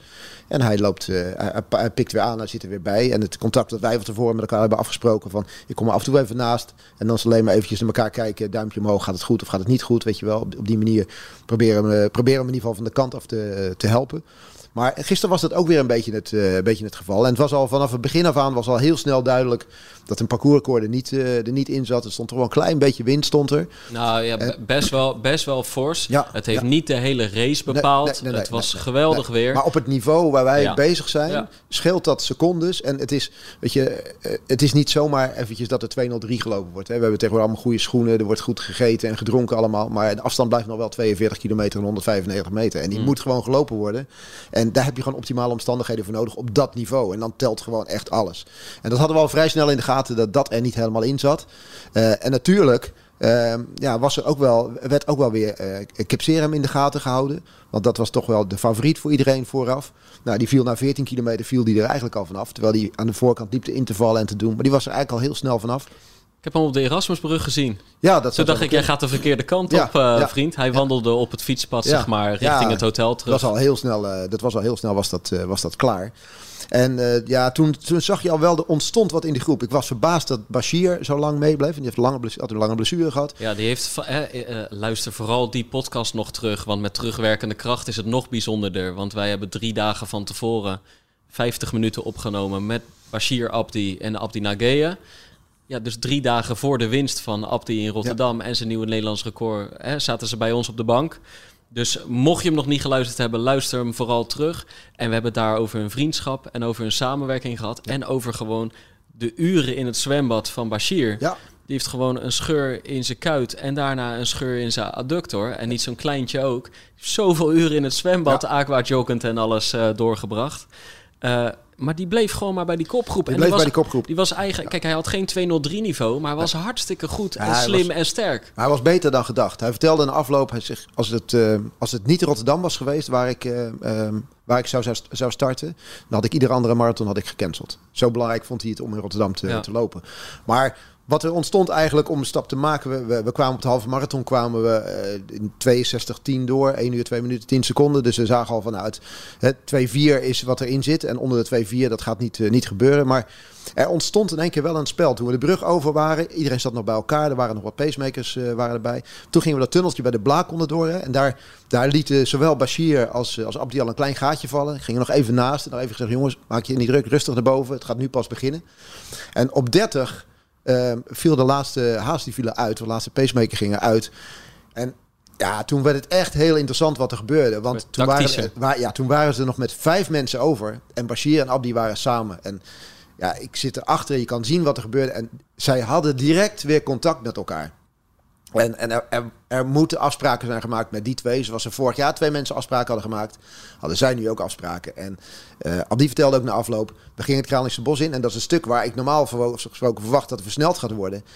En ze liepen bijna te joggen daar met elkaar. Het was echt joggen. Ze Op, liepen- op hun niveau. op hun niveau. Ja, nou ja, laten we het zo zeggen. De kilometers die ze moeten lopen was 256, 257. En het werden daar kilometers van 306. Ja. En dus, ja, ik, en ik zie ik zie dat ze achter in de groep contact hebben met elkaar. En dat was achteraf in de vorm het contact zo van... jongens, weet je, als jullie ons eraf willen lopen, be my guest. Maar wij gaan hier het werk niet opknappen. Weet Ja. je, het was echt het werd bijna een wielerkoers. Dus ik had ook voor mezelf zoiets van... ja, moet ik er nu naast en zeggen dat het sneller moet? Want ik dacht, ja, het zou wel eens kunnen zijn... dat een van die twee gaat winnen, wat natuurlijk gewoon heel erg belangrijk is. En ja, daar zitten ze helemaal niet hier, daar zitten ze hier helemaal niet op te wachten. Dus het was best wel een lastig iets. Alleen op, op- er kwam op een gegeven moment wel een moment. Ik dacht van ja, ik moet er nu wel even naast. Want ik, Abdi had ook wel uitgesproken dat hij wel graag 2-4 wilde lopen. Ik als je die 2-4 wil lopen, ja, dan moet er nu wel wat gaan gebeuren. Want Ja. anders schiet het niet op. Dus ik denk, nou, ik geef het mee en dan zien we wel wat er, eh, wat er gebeurt. Aan het einde van het bos gebeurt datgene wat zij graag wilden. De jongens voorin versnellen. Er valt een gat van, denk ik, 20 meter. En Abdi en Bashir zijn er af. Bashir, die loopt eigenlijk binnen no time dat gat dicht. En ik zie dat Abdi gewoon los is op dat moment. Hij loopt dat gat dicht. Gaat voor de twee anderen lopen. Gaat vol in de ankers. Ja. Echt serieus vol in de ankers op de rem staan zo'n beetje. En ik zag hem al toen hij naartoe liep. het tegenovergestelde gebaar als wat Ja, Abdi Sapporo. deed in Sapporo deed. Bij de Spelen. Maakte Bashir nu naar Abdi van kom erbij, kom erbij. En hij ging echt bewust op de rem staan om Abdi erbij te laten komen. Ja. En ja, het was, het was echt geweldig wat er gebeurde. En, en, en, en na afloop zei Abdi ook... Ik heb gewoon zoveel gehad aan de ervaring van mijn vriend. Ja, Die namelijk zei van... eh, eh, we lopen die gaten eh, rustig dicht. Dan ben je er weer bij. Laat hun maar, energie, laat hun maar meer energie Ja. verspillen dan wij. ja zeker. En dat is ook echt wat er gebeurd is. Want die twee gasten hebben daar af en toe een soort snokje aangegeven. En, en eh, tuurlijk, je moet met die, met die jongens mee. Maar het was een minder snokje om erbij Ja. terug te keren dan het snokje was van de versnelling. Ja, Ja. en dat is wel, dat is waar je uiteindelijk misschien die eindsprint in Ja, wint. zeker, zeker. En, en Bashir heeft zich deze keer, die wist dat hij niet goed genoeg was om te winnen. Dat had hij, had hij op een gegeven moment wel door. Maar die had zoiets van, ja, ik wil mijn vriend zijn thuiswedstrijd laten winnen. En dat heeft hij ook echt gezegd. Hij had ook al tegen hem gezegd van, dat was echt wel mooi. Zullen we, zullen we op, eh, op 38 een kilometer van 250 gaan lopen? Dat hebben ze echt met elkaar. Hij, zei, hij had aangetikt, zullen we 250 lopen op 38 kilometer? Ja. En toen zei Abdi, nee man, nog niet, nog niet. Het is te vroeg, ik wil op 40, op 40. maar kan je nagaan wat er dus gebeurt in die Ja, race? Hoe het contact met elkaar is, zullen we, zullen we er eentje van 2,50 doen. Kijken of ze eraf kunnen lopen. Dus wat er nou, eigenlijk hoe fris hij ook nog was en dat dat kon. Maar tegelijkertijd ook wel het besef had van ja, waarschijnlijk kan ik hem niet winnen. Maar goed, hij zei, ja, Abdi wilde wachten. Dus nou ja, oké, dan, dan wachten we. Dan, eh het is geen Krooswijk in. En, en daar werd op een gegeven moment... Werd Daar er, moet eh, ergens Bashir wel eraf. nou, nou, nog, nog niet. Oh, daar, oké. daar, werd, daar werd eventjes, eh, daar werd, werd eventjes versneld. En, en dan weet je, zag dat Abdi gewoon scherp was. En het feit dat die andere kilometers niet zo snel waren gegaan, was echt in zijn voordeel. Dat speelde allemaal in zijn voordeel. En, hij, en Abdi zei ook van ja, ik vertrouw gewoon op mijn eindsprint. Ik ken die jongen niet, maar ik, ik moet daar gewoon op vertrouwen. Daar moet, het, eh, daar moet het in gebeuren. En dan komt inderdaad op het moment net voor de 40 kilometer... Dat, ehm, dat er even hard doorgetrokken wordt van tevoren. Je ziet Bashir een handgebaartje maken van... nu moet, je, nu moet jij het af gaan maken. Weet je, ik kan niet meer voor je betekenen. Dit is het, eh, dit is het voor mij. Zie je straks. Ja, ik zie je straks. Ja, en dan gaan, ze, dan gaan ze dat laatste stuk in met, eh, met z'n drieën. En, en versnelt eigenlijk die Gabriel Selassie jongen, die versnelt, eh, versnelt hard door. Waardoor de, de nummer drie eigenlijk af moet. Blijven met z'n tweeën over. Ja, en ik had voor mezelf maar één ding. Ik, ik had hem al laten weten, 2-4 zit er nog steeds in. En ik vertrouwde er op een gegeven moment op. En ik denk, ja, het kan niet anders dan dat de laatste twee kilometer zo knetterhard gaan. Dat ze kilometers van 2,50 gaan lopen. Want ja, anders ga je de wedstrijd niet winnen. Maar ik hoopte wel, denk je, als we dan onder die 2,5 duiken, laat dan alsjeblieft Abdi het Nederlandse koord pakken en die race winnen. En ja, dat het dan zich zo, eh, zo ontspint. En hoe hij het ook vertelt. Hij zegt, we zaten naast elkaar en ik voelde hem, ik kende hem niet. Maar ik had, hij zei, ik, ik wilde per se een soort metertje voor hem blijven lopen. Want dat, dat, dat, dan straal je toch kracht uit. Van, joh, er valt voor jou niks te halen hier. Nou, want dat, dat vond ik het bijzondere aan deze sprint. Heel vaak heb je natuurlijk een sprint, er loopt iemand op kop, er zit iemand in zijn rug en dan die gaat proberen er overheen Ja, te komen ja, of die ander ja. gaat zijn moment van de maar ze gingen eigenlijk in de bocht liepen ze al naast elkaar. En ze zijn helemaal niet meer achter elkaar of voor elkaar gekomen. Nee, Ze hebben naast nee. elkaar en, en heel de tijd Abdi met een heel korte voorsprong. Ja, En ja. die zei, als ik die hij heeft na afloop gezegd, als ik die schaduw zag naderen, dan wilde ik weer iets. Ja, ja het was, was echt bewust voor hem. Hij zei, ik moet hem net voor me houden. Dat, eh, dat idee had hij. Hij zei, ik, ik moest gewoon vertrouwen op mijn eindsprint dat het er was. Het, was misschien, het vertrouwen was misschien niet zo heel groot als met de speler... waarvan hij 100% wist dat hij die zilveren medaille ging halen. Hij zei, maar ik kende deze jongen niet. Dus ik kende zijn kwaliteiten niet. Ik wist het niet. Dus ik kon het maar op één manier aanpakken. En dat was op deze manier. En, manier, en in ieder geval kracht uitstralen naar hem. Ja, en ik, ik moet met als wij met de motor zijn, dan moet ik op de meent, dat is zeg maar 200 meter voor de streep, moeten wij eraf, moeten we rechts afslaan. Dus ja, ik zag ze de finish opgaan. Ik hoopte alleen maar van dat hij hem pakte. Maar ik heb niet gezien wie er gewonnen had. En eh, pas toen ik zelf wandelend over de streep kwam, eh, hoorde ik dat hij, het, eh, dat hij het gepakt had. Maar ik zag het naderhand terug op televisie. Het was echt, ja, het was echt een droomscenario. Het was echt zo geweldig. Twee van, twee van deze mensen die gewoon allebei in hetzelfde tenue in, in, die, in de Rotterdam Marathon zo, zo zij aan zij, zeg maar, in die, over die volle Koolsingel gaan. En die helemaal losgaat. Het is eigenlijk een soort, ja, het is nog net geen volle kuip, zeg maar. Die, die echt helemaal losgaat op die twee. En je hoort het op tv, de commentatoren. Iedereen wil dat, dat hij hem pakt. En, ja, dan doe je het ook. Ja, en, En dan helpt. En, en gewoon weer, weer dat vriendschapsverhaal Ja. wat er heel erg in zit. En ehm, eh, kijk, eh, eh, ik, ik bekijk het gewoon met de ogen van gewoon atletiekverslaggever, weet je. Ik vind Abdi een aardige jongen, maar ook gewoon atletiekverslaggever. Alleen ja, waar je gewoon inmiddels niet meer omheen kan. Omdat hij gewoon, ik volg hem al zo lang, maar, maar ehm, eh, het is gewoon een hele sympathieke jongen. Daarom heeft hij ook de status gekregen die hij heeft gekregen. Eh, want hij verblijft grote gedeelte van het jaar op hoogtestage in Afrika. Maar elke keer als hij terugkeert naar Nederland... zit zijn agenda prop en prop vol... en wordt hij van hot naar her gesleept. En dat komt omdat hij altijd... Ja, hij, hij is benaderbaar, hij is aanraakbaar... hij komt goed uit zijn woorden... Hij toont zijn lach, hij kan mooi over zijn sport en zijn leven vertellen. En dat zie je op zo'n moment terug dat het niet alleen is dat het heel bijzonder is dat na 41 jaar een Nederlandse man de marathon van Rotterdam wint. Maar ook nog eens dat het echt de gedroomde winnaar dan is. Dat zie je wel gewoon in die dag terug. Dat komt gewoon door hoe die zich al die jaren heeft gepresenteerd eigenlijk. Ja, dat, en, en, en hoe die zich nu nog steeds presenteert. Hè? Want ehm, ja, zoals Hij ging alweer door naar Humberto. Hij hè? ging alweer door naar Umberto, waar die, eh, waar die keurig netjes naast Rico Verhoeven zat. Het contrast was, te- was, was niet, niet groter te bedenken als het ware. Ja. Die echt... eh, Ik hoop niet dat ze armpje hebben gedrukt. Nee, ik denk niet zijn armpje hebben gedrukt, maar die, die wel zijn, zijn waardering en zijn respect uit, eh, uitsprak. Want die had niet eens het idee dat hij überhaupt, die moest er niet, überhaupt niet eens aan denken om die marathon te kunnen, te kunnen lopen. Nee. Maar hij zit daar wel en, ook, en, en denkt ook van tevoren na hoe hij daar zit. Weet je, hij kreeg te horen dat hij daar naartoe moet. En toen zei hij van, nou, ik wil, moet wel eventjes een, eh, goed, eh, een goed polootje en een goed dingetje aan hebben van de dingen. En niet in mijn sportoutfit, want dat eh, vind ik dan net eventjes niet... eh, Vind ik niet helemaal gepast. Want de mensen zitten er allemaal netjes bij. Dus ik moet ook gewoon, eh, wel moet ik daar goed en netjes bij zitten. Dus ja, hij, hij denkt daar goed over na. Dus, maar goed, het kan ook niet anders. Hè? Iemand die, die en zilver haalt op, op, op de Spelen. De Rante Marathon van Rotterdam wint. Ja, is gewoon echt een slimme jongen. Die precies weet waar eh, waar die mee bezig is. En die is nog niet klaar. Hè? Want het is echt gewoon aantoonbaar een wereldtopper. En wat heel mooi is om te horen, wat hij ook gisteren ook weer aangaf, is dat daar waar hij in alle jaren, toen hij naar Kenia ging, eh, met de Kenianen en met de Ethiopiërs meetrainde en, en tegen, tegen die jongens opkeek, is de zaak nu een beetje aan het omdraaien. Hè? Als zij daar aan het trainen zijn, dan worden zowel Bashir als, als Abdi, eh, die worden gekopieerd in hun trainingen. Hè? Er wordt nu naar, naar hen gekeken. En dan wordt niet gekeken, wat- hoe, eh, hoe doen zij dit? Deze jongens die, die verslaan ons. En dat, is, ja, dat, dat kan eigenlijk helemaal niet. bestaat niet. Ik, ik, eh, ik hoorde ze op een gegeven moment zeggen, want de NOS haalde Bashir er nog even bij. Zo van, we gaan nog vijf, zes jaar door. Toen zat ik een beetje te rekenen. Toen dacht ik, nou, dan gaan ze tot flinke leeftijd eh, nog door. Ik, ik vermoed dat het iets korter zal eh, worden, maar Ja. dat maakt verder niet uit. Maar eh, Bashir zei op een gegeven moment, eh, eh, wij, de lage landen, gaan het de komende jaren de Afrikanen heel moeilijk maken, want we zijn niet meer bang voor ze. Nee. We kunnen ze verslaan. En daar zat zoveel vertrouwen in. En dat is geen misplaatste vertrouwen. Want dat hebben ze inmiddels op te spelen. En hier nu in Rotterdam. En vorig jaar Bashir in Rotterdam. Ze hebben het gewoon bewezen. En dan is het wel zo. eh, bij Abdi gaat vaak een marathon goed. Een marathon minder. Een marathon goed, een marathon minder. Dus het kan ook zomaar dat het natuurlijk niet vanaf nu altijd zal gaan lukken. Eh, en er zijn ook marathons dat, die je niet wint in 2.04.58.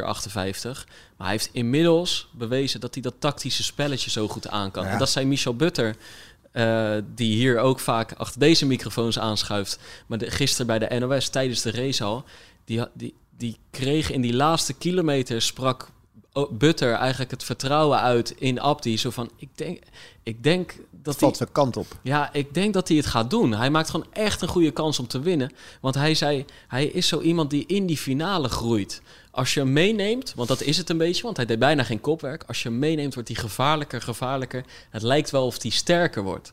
Ja, ja dat, heeft, dat heeft, hij ook wel, eh, heeft hij ook wel bewezen. en los van het feit dat hij heel goed in staat is nu om, eh, om dit, soort, eh, dit soort races te lopen, een kampioenschapraces te lopen, combineert hij dat nu ook met een tijd die, eh, ja, die echt nu bij zijn status begint te passen. Hè? Want dat was het enige wat nog ontbrak bij hem. Ja. Dat, dat, dat nationale record van hem zat hem niet lekker, die 206. Hij vond dat echt dat dat een tijd is waar hij, eh, waar hij niet mee thuis kon komen. En met, met 204 ja, heb je jezelf echt wel, wel gevestigd mee. Hoor je wel bij de gevestigde orde. En, en ze willen allebei het WK lopen in Eugene. Hè? En ehm, ja, ik heb echt wel Eind idee- juli? Eind juli.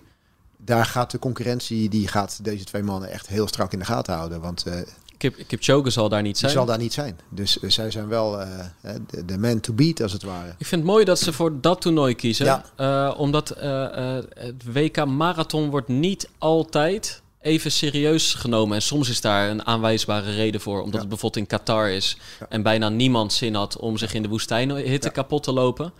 Maar de Spelen, de marathon, staat super hoog aangeschreven. Maar het WK is altijd een beetje wisselvallig qua deelnemersveld. Ik vind het wel mooi dat deze twee mannen hun zinnen erop ja, op zeker, hebben zeker, gezet. zeker. Natuurlijk ook op een bijzondere plek waar het, eh, waar het gaat plaatsvinden. Hè? Ja. In, in de heimat van Nike en sponsors. Ja. En dus ik denk dat dat wel een heel erg, eh, heel erg belangrijk, eh, belangrijke race gaat worden. En, en dat kan, kan wel weer eens memorabel gaan, gaan worden. Als deze twee mannen blijven samenwerken zoals ze nu doen. En fit blijven. Ja, ik was net eigenlijk even aan het twijfelen. Alleen eh, wat we moesten doen in de aflevering. En vervolgens krijg ik het gehoopte appje van de manager van eh Abdi. Net was hij nog met Somalië aan de lijn. Hij was zijn koffer aan het pakken. Maar ik kreeg het appje. Appie is klaar, man. Op de, op de valreep. Dus hè? niet Abdi, maar Appie. Ja. Ik weet niet of het een typfout was. Of eh, eh, ja, ik, weet, ik weet niet waar. Of zeg maar dat dat een bijnaam was waar ik het bestaan niet van af wist. Nou, dan hoop ik wel dat we hem aan de lijn krijgen. Ja, ja, ja, ja. Maar even kijken hoor. Even het nummer van Abdi opsnorren. Of Appie. En dan gaan we hem bellen.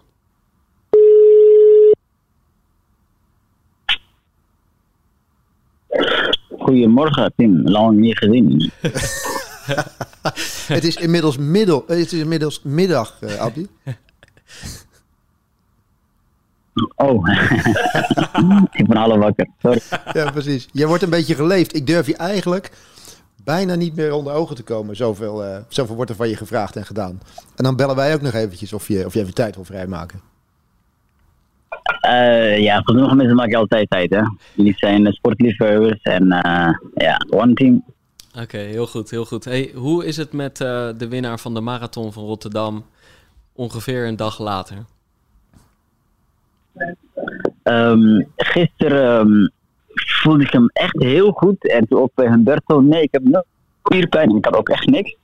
Vanmorgen werd ik wakker, dat was een totaal ander verhaal. Oh mijn god, mijn bovenbenen. Eh, ja, ik ben toch van mensen. Ah, het is fijn om te horen dat je Eh, gewoon mens bent. Eh, spieren bedoel ik. En eh, ja, was, ehm, ik heb nu echt, echt spierpijn, ja. Ja, want En al die drugs natuurlijk niet goed gegeten. En elke keer na, voor een marathon denk ik van, eh, na deze marathon hebben we natuurlijk de volgende marathon een beetje in je hoofd, nu in de WK. We gaan goed herstellen, we gaan een ijsbad nemen, eh, een warme bad, we gaan goed eten. Nou, helemaal niks gedaan. Echt Nee, de slechtste recovery ever die je kon hebben. want welke slechte, welke zeg maar onverstandige keuzes heb je allemaal gemaakt? Dat is eigenlijk, je hebt op moment verplichtingen. En dan vergeet je om goed te eten, goede vlees. eh, dan, dan ben je gewoon half, eh, weet je, een banaantje, koffie, koffie, koffie. Want je wil een beetje wakker blijven. Nou, dat is natuurlijk ook heel slecht voor je, al die cafeïne. Ehm, dus nu, eh mijn pit was ook echt bijna oranje gewoon vanmorgen. En dan, ja, dan, dan ja, je, normaal na een lange duurloop, na een zware training, dan is het gewoon natuurlijk, op als je op trainingstage bent, gewoon daar blijven en niet weg en die middag niks doen, goed recoveren. En nu heb je een marathon gelopen en dan ben je gewoon de hele dag bezig. Ik was om één uur of zo terug in het hotel. Ehm, ja, dan heb je niet goed hersteld natuurlijk. Dat is niet goed voor je lichaam. Ja, en ik wilde jou eh, even benaderen of we je zeg maar nog in de podcast zo- zouden kunnen krijgen. Vanochtend om, ja, ik denk dat ik zelf om acht uur of zo opstond. Eh, Dus, dus, en toen zag ik dat jij zes uur geleden nog eh, online was geweest. Dus toen dacht ik, ja, die is inderdaad niet vroeg eh, naar zijn bed gegaan. Nee, nee, ja, ik moest van Rotterdam naar Amsterdam en toen weer terug in het hotel. Ja, En dan ja. Maar het hoort bij, hè. je moet natuurlijk je verhaal weer delen. En wat ook mooi is. Maar ja, op dat moment voelde ik bijna niks. En nu, nu echt mijn bovenbenen zijn echt gewoon zo stijf, niet normaal. Hey, en, eh, want gisteren, wat, wat mij is bijgebleven, eh, Jeroen Stekelenburg van de NOS, die is heel erg in dat, in, dat, in dat gesprek na de finish bij jou op zoek naar, hier moet een droom zijn uitgekomen. Heel erg naar het overdonderende. En die, die zei het een paar keer tegen, van Abdi, je bent zo rustig, je bent aan het, de race zo cool aan het analyseren. Is het inmiddels, eh, ben je inmiddels wel overrompeld of sta je er inderdaad nuchter in? Ehm, ja, ja, nog steeds natuurlijk nuchter, eh, maar eh, vaak komt het later. Hè? Dus op een gegeven moment heb je niet tijd om sociale media te zien, om al je berichten te zien, eh, familie, kennissen, vrienden. En dan, dan weet je hoeveel impact van hoeveel verschillende mensen in de, de- van de hoeken van de wereld jou appen. Dan denk je van ja, ja dat is iets anders dan eh, eh, gewone wedstrijd is net, net als we spelen, echt van iedereen krijg ik eh, mooie berichten. Dus het komt nu zeker binnen. En echt gewone mensen die nu hier rondlopen, um, gewoon nog in het hotel. Iedereen kent mij en wil op de foto. En dan weet je wel, ja, dat is natuurlijk heel anders dan eh, zaterdagochtend bijvoorbeeld, of zondagochtend voor de wedstrijd. Dat je gewoon zo in je eentje eigenlijk alsof je lonely bent. Want je bent zelf zenuwachtig, niemand heeft door hoe zenuwachtig je bent. Je bent de hele tijd aan de wedstrijd aan het denken, aan het denken aan het wedstrijd, dit en dat. Helemaal in je eentje. En nu, alsof iedereen jouw verhaal gaat delen. dus dat is, dat is ook, ook een contrast. Dus dat is ja, wel mooi om te zien. Hey, maar Abdi, ik ben het niet helemaal met jou eens hoor, dat iedereen jou kent. Want Hm. ik, eh, ik heb gisteren aan het einde van de dag met jou in de metro gezeten. Hm.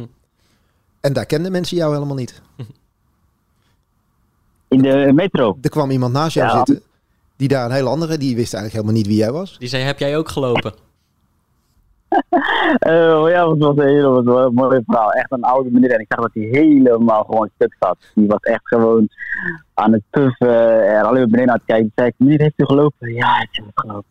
dus, eh, en een beetje voor de gek gehouden. En, eh, en eh, heb jij misschien gelopen? Ik zeg, ja, ja, ja. En hoe ging het? Ja, best goed. Wat voor tijd? Ja, 1, 2, 4. Wat? En in één keer zag ik zijn ogen zo. Wat? U bent de winnaar. Toen werd het helemaal dat vond ik, vond ik mooi, omdat ik zag dat hij gewoon stuk zat, wilde ik gewoon even met hem gaan praten. Ja. Maar was, eh, Hey, die winst, maar ook die tijd is voor jou heel belangrijk, hè, Abdi? Dat je nu een tijd hebt waarmee je er toe doet. Want je, je was dat gevoel een beetje kwijtgeraakt. absoluut. Eh, dat zei ik ook in het begin. Ehm, ik kom van 2-6. Dus ja, om in één keer te zeggen, ja, ik wil ook wat Bashir heeft gedaan, 2-3, is gewoon een grote stap. Bashir heeft in Tokio gelopen, toen 2-4. Eh, ik denk nog een keer zelfs 2-5 of 2-6 ook. Dus die had alle tijd gewoon een paar marathons eh, eh, heeft gelopen. Ik vond hem echt dat meer ervaring dan ik had vandaag bijvoorbeeld. Hij kon echt de wedstrijd heel goed lezen. En, ehm, en dat ik nu 2-4 met eigenlijk zo'n boemelwedstrijd. Want op het laatste stuk, ik denk de laatste 15 kilometer, eh, 10 kilometer was echt zo'n boemelwedstrijd. Een keer eh, 3, 6, 3, 10 en dan weer 2,55.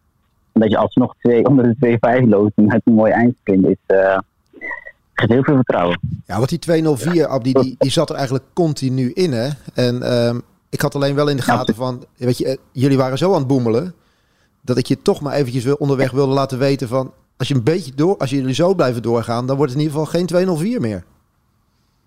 Nee, absoluut. Ik heb het heel goed gehoord toen. En toen dacht ik in één keer, ja, ja, um, Erik heeft gelijk. Hè? Jullie hebben ook alles aan gedaan de wedstrijd om een goede wedstrijd neer te zetten.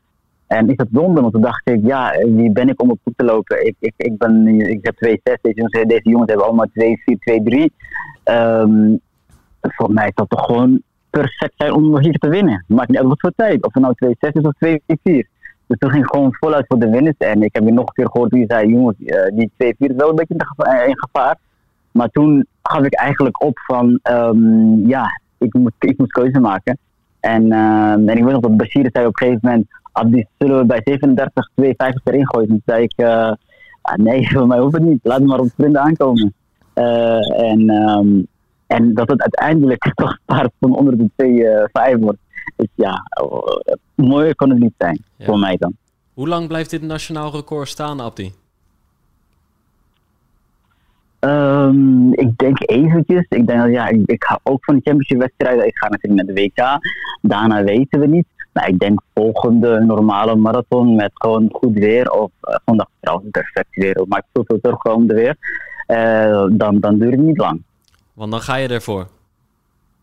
absoluut. Ja, mooi om te horen. Hey, zijn de koffers al gepakt, Abdi, tot slot? Ja, ja, ik ga lekker naar Nijmegen. Vijf dagjes in Nederland. Beetje nog mijn verhaal delen en dan heel snel naar mijn kids. Heel goed. En tussendoor kom je nog even naar Rotterdam, hè? Eh, ja, ja, woensdag. woensdag. Ja. Gezellig bij jullie rond de toch? Ja. Helemaal geweldig.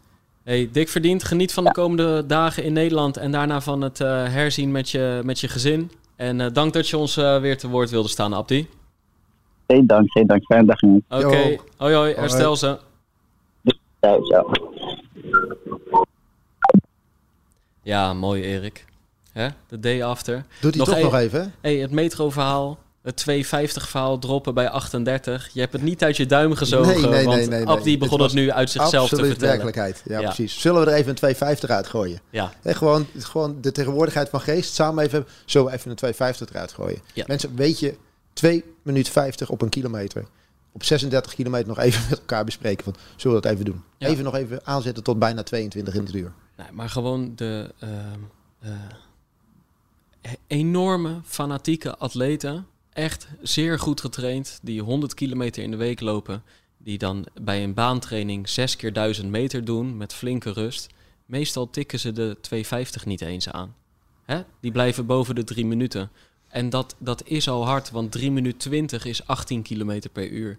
Dus dat die twee gewoon even overleggen in die fase van de Zullen wedstrijd. we dit even doen? Zullen we even 250 droppen. Even kijken of we die Ja. jongens even... Maar tikje mooi dus ook om het nogmaals onderstreept te zien worden. Uiteindelijk van Abdi, vond Abdi het winnen van Rotterdam. Die kans zo groot dat de tijd toch wel echt van ondergeschikt belang was. Ja, dat, maar dat was ook de, de keuze die, die gemaakt moest worden. Dat vond ik echt het lastige. Maar ja, het enige is, je kan, wat, je kan het meegeven. En, Ja. Maar dat had ik zelf ook van, laat hem alsjeblieft winnen aan het eind. Want dat is, dat is zoveel belangrijker dat, eh, dat dat gebeurt. De eerste Nederlandse man ooit die, eh, die de Rotterdam Marathon wint. Ja, want we hebben nu, eh, even kijken.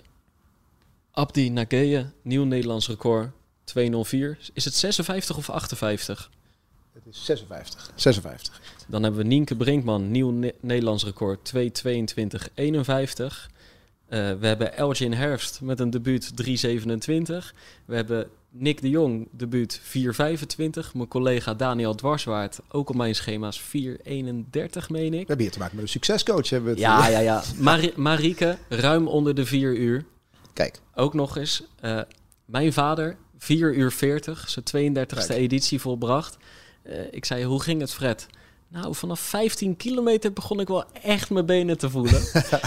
Dan moet je nog 27, hè, Ja, Fred? Of is best eh? Erik, is maar best hij, lang. Hij weet daarmee te handelen, toch? Volgens Ja. mij heeft hij dat vaker meegemaakt. Ja, Dus, zeker. Nee, het is ook weer, weet je wel, die, die liep echt niet fijn. Eh, griep heeft er gewoon ingehakt, want dat heeft zijn voorbereiding gewoon totaal overhoop gegooid. Daardoor niet boven de 30 kilometer kunnen trainen. Eh, ja, dat, dat zag je gisteren gewoon terug, dat dat nog niet het lijf was wat optimaal hersteld was. Eh ik zelf in 2.51.40, toch eigenlijk best wel een mooie tijd, ik eerlijk wel gezegd. zo, ja. Voor Daar een lekkere debuut- marathon. Daar debuteerde ik in 2015 eh, in.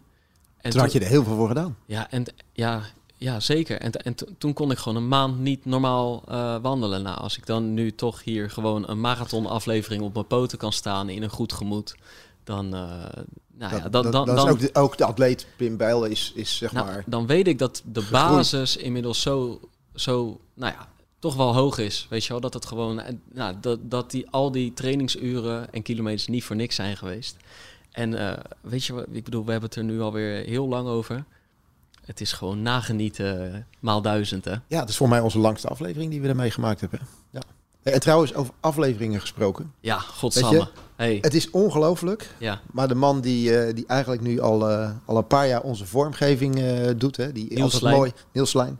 Niels Wiese. Niels Slijn Oh. is zijn, is zijn hoe heet het, eh, social media naam. joh. Want dacht al- Niels en Slijn is, eh, eh, Slijn is achterstevoren Niels. Oh joh. Vandaar. Ik heb, ik, toen ik Niels net leerde kennen, had ik hem zo in mijn telefoon staan. Ik kwam er ook pas na een jaar achter dat dat zijn achternaam helemaal niet was. joh. Ja, Niels Wiese. Jezus. Ja, ja, ja, ja, ja. ja. Ehm, ook werkzaam, maar werkzaam bij mij. Ja, Net als, eh, net als, net als, Edwin, eh, net als Ja. Edwin van der Merbel. Die doet eigenlijk al jarenlang eh, eigenlijk onze fotootjes heel netjes vormgeven en doen en allemaal. En die, die maakte ons er even op patent. Want wij zijn natuurlijk daar helemaal niet, niet mee bezig. wij zijn niet van de getalletjes. We zijn niet van de getallen. Dat eh, deze aflevering, aflevering 100 is van de Pacer. Toch? Vind ik wel. Klein applausje voor onszelf. Staande ovatie. Ja, toch? Ja. Heel wat AD gaat los op dit moment. Ja, ja, ja. We staan hier voor een greenscreen. Oh, Nou, de- ja, ik, ik, dat doet me wel wat, dit applaus. ja, vind ik wel, toch? Ja, Ja. het traantje Ja. weggepikt. ja, en je ziet ook mensen blijven gewoon staan. Ja, weer. Ja, ja, nog een keer. Nee, maar hey, Erik, dit hadden we niet gedacht, toch? Nee, zeker we zijn, niet. We zijn in mei, eh, begin mei of eind april 2019 begonnen. Met eh, een beetje onwennig. In een Ja. krap kamertje. Aflevering 1. Daarna zelfs nog tegen elkaar gezegd, moeten we deze opnieuw doen? Ja. Want ik weet niet of, of, of de mensen dit nou heel leuk gaan vinden. Toch maar online gegooid. Tegen alle adviezen in dat we dat niet moesten doen. En als je dan nu, 2,5 jaar later... eh, eh, Nou, bijna drie jaar later. Het is april 2022.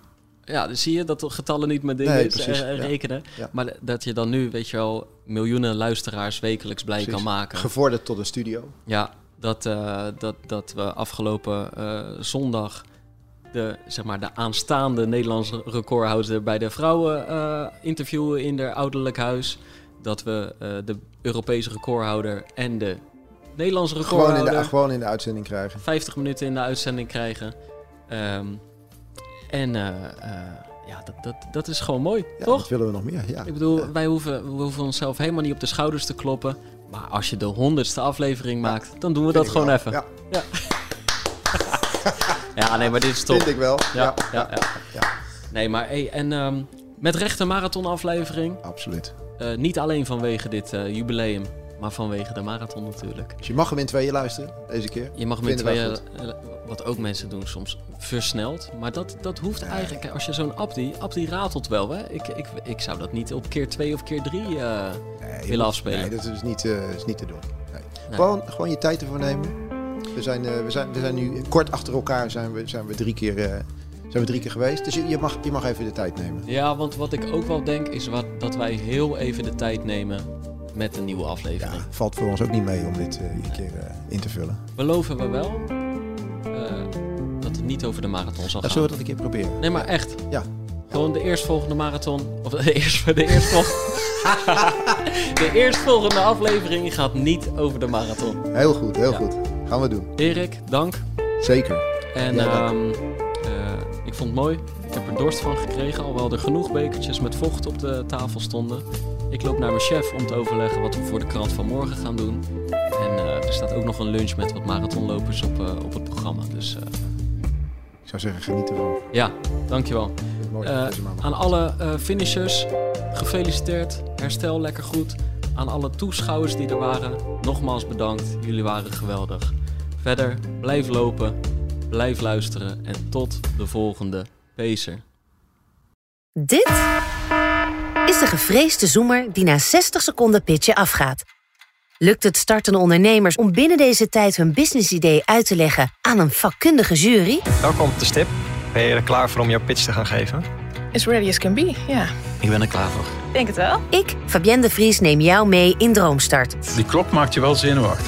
Een unieke podcastserie van de ondernemer waarin we ambitieuze Nederlanders volgen bij het starten van hun eigen onderneming. Ik kan me niet voorstellen dat iemand hier komt, ik ben beter dan Google. Maar wat ik wel weet, is dat zij het niet doen. En jij bent erbij. Vanaf die eerste spannende pitch tot aan de meest cruciale momenten van hun weg naar succes. Ik heb nooit geleerd om te zeggen van, eh, oh, ik ben het waard. Volg Droomstart in je favoriete podcast-app en mis niets van dit unieke kijkje achter de schermen. Droomstart is een initiatief van de ondernemer en podcastbureau As We Speak. 90 jaar Libellen, dat gaan we vieren. Want speciaal voor ons jubileum lees je Libellen nu een half jaar extra voordelig. Vertel over het cadeau. Oh ja, alle nieuwe abonnees krijgen een leren shabby tas van 159,95 cadeau. Hyper de piep. Hoera! Ga naar libellen.nl slash kiosk.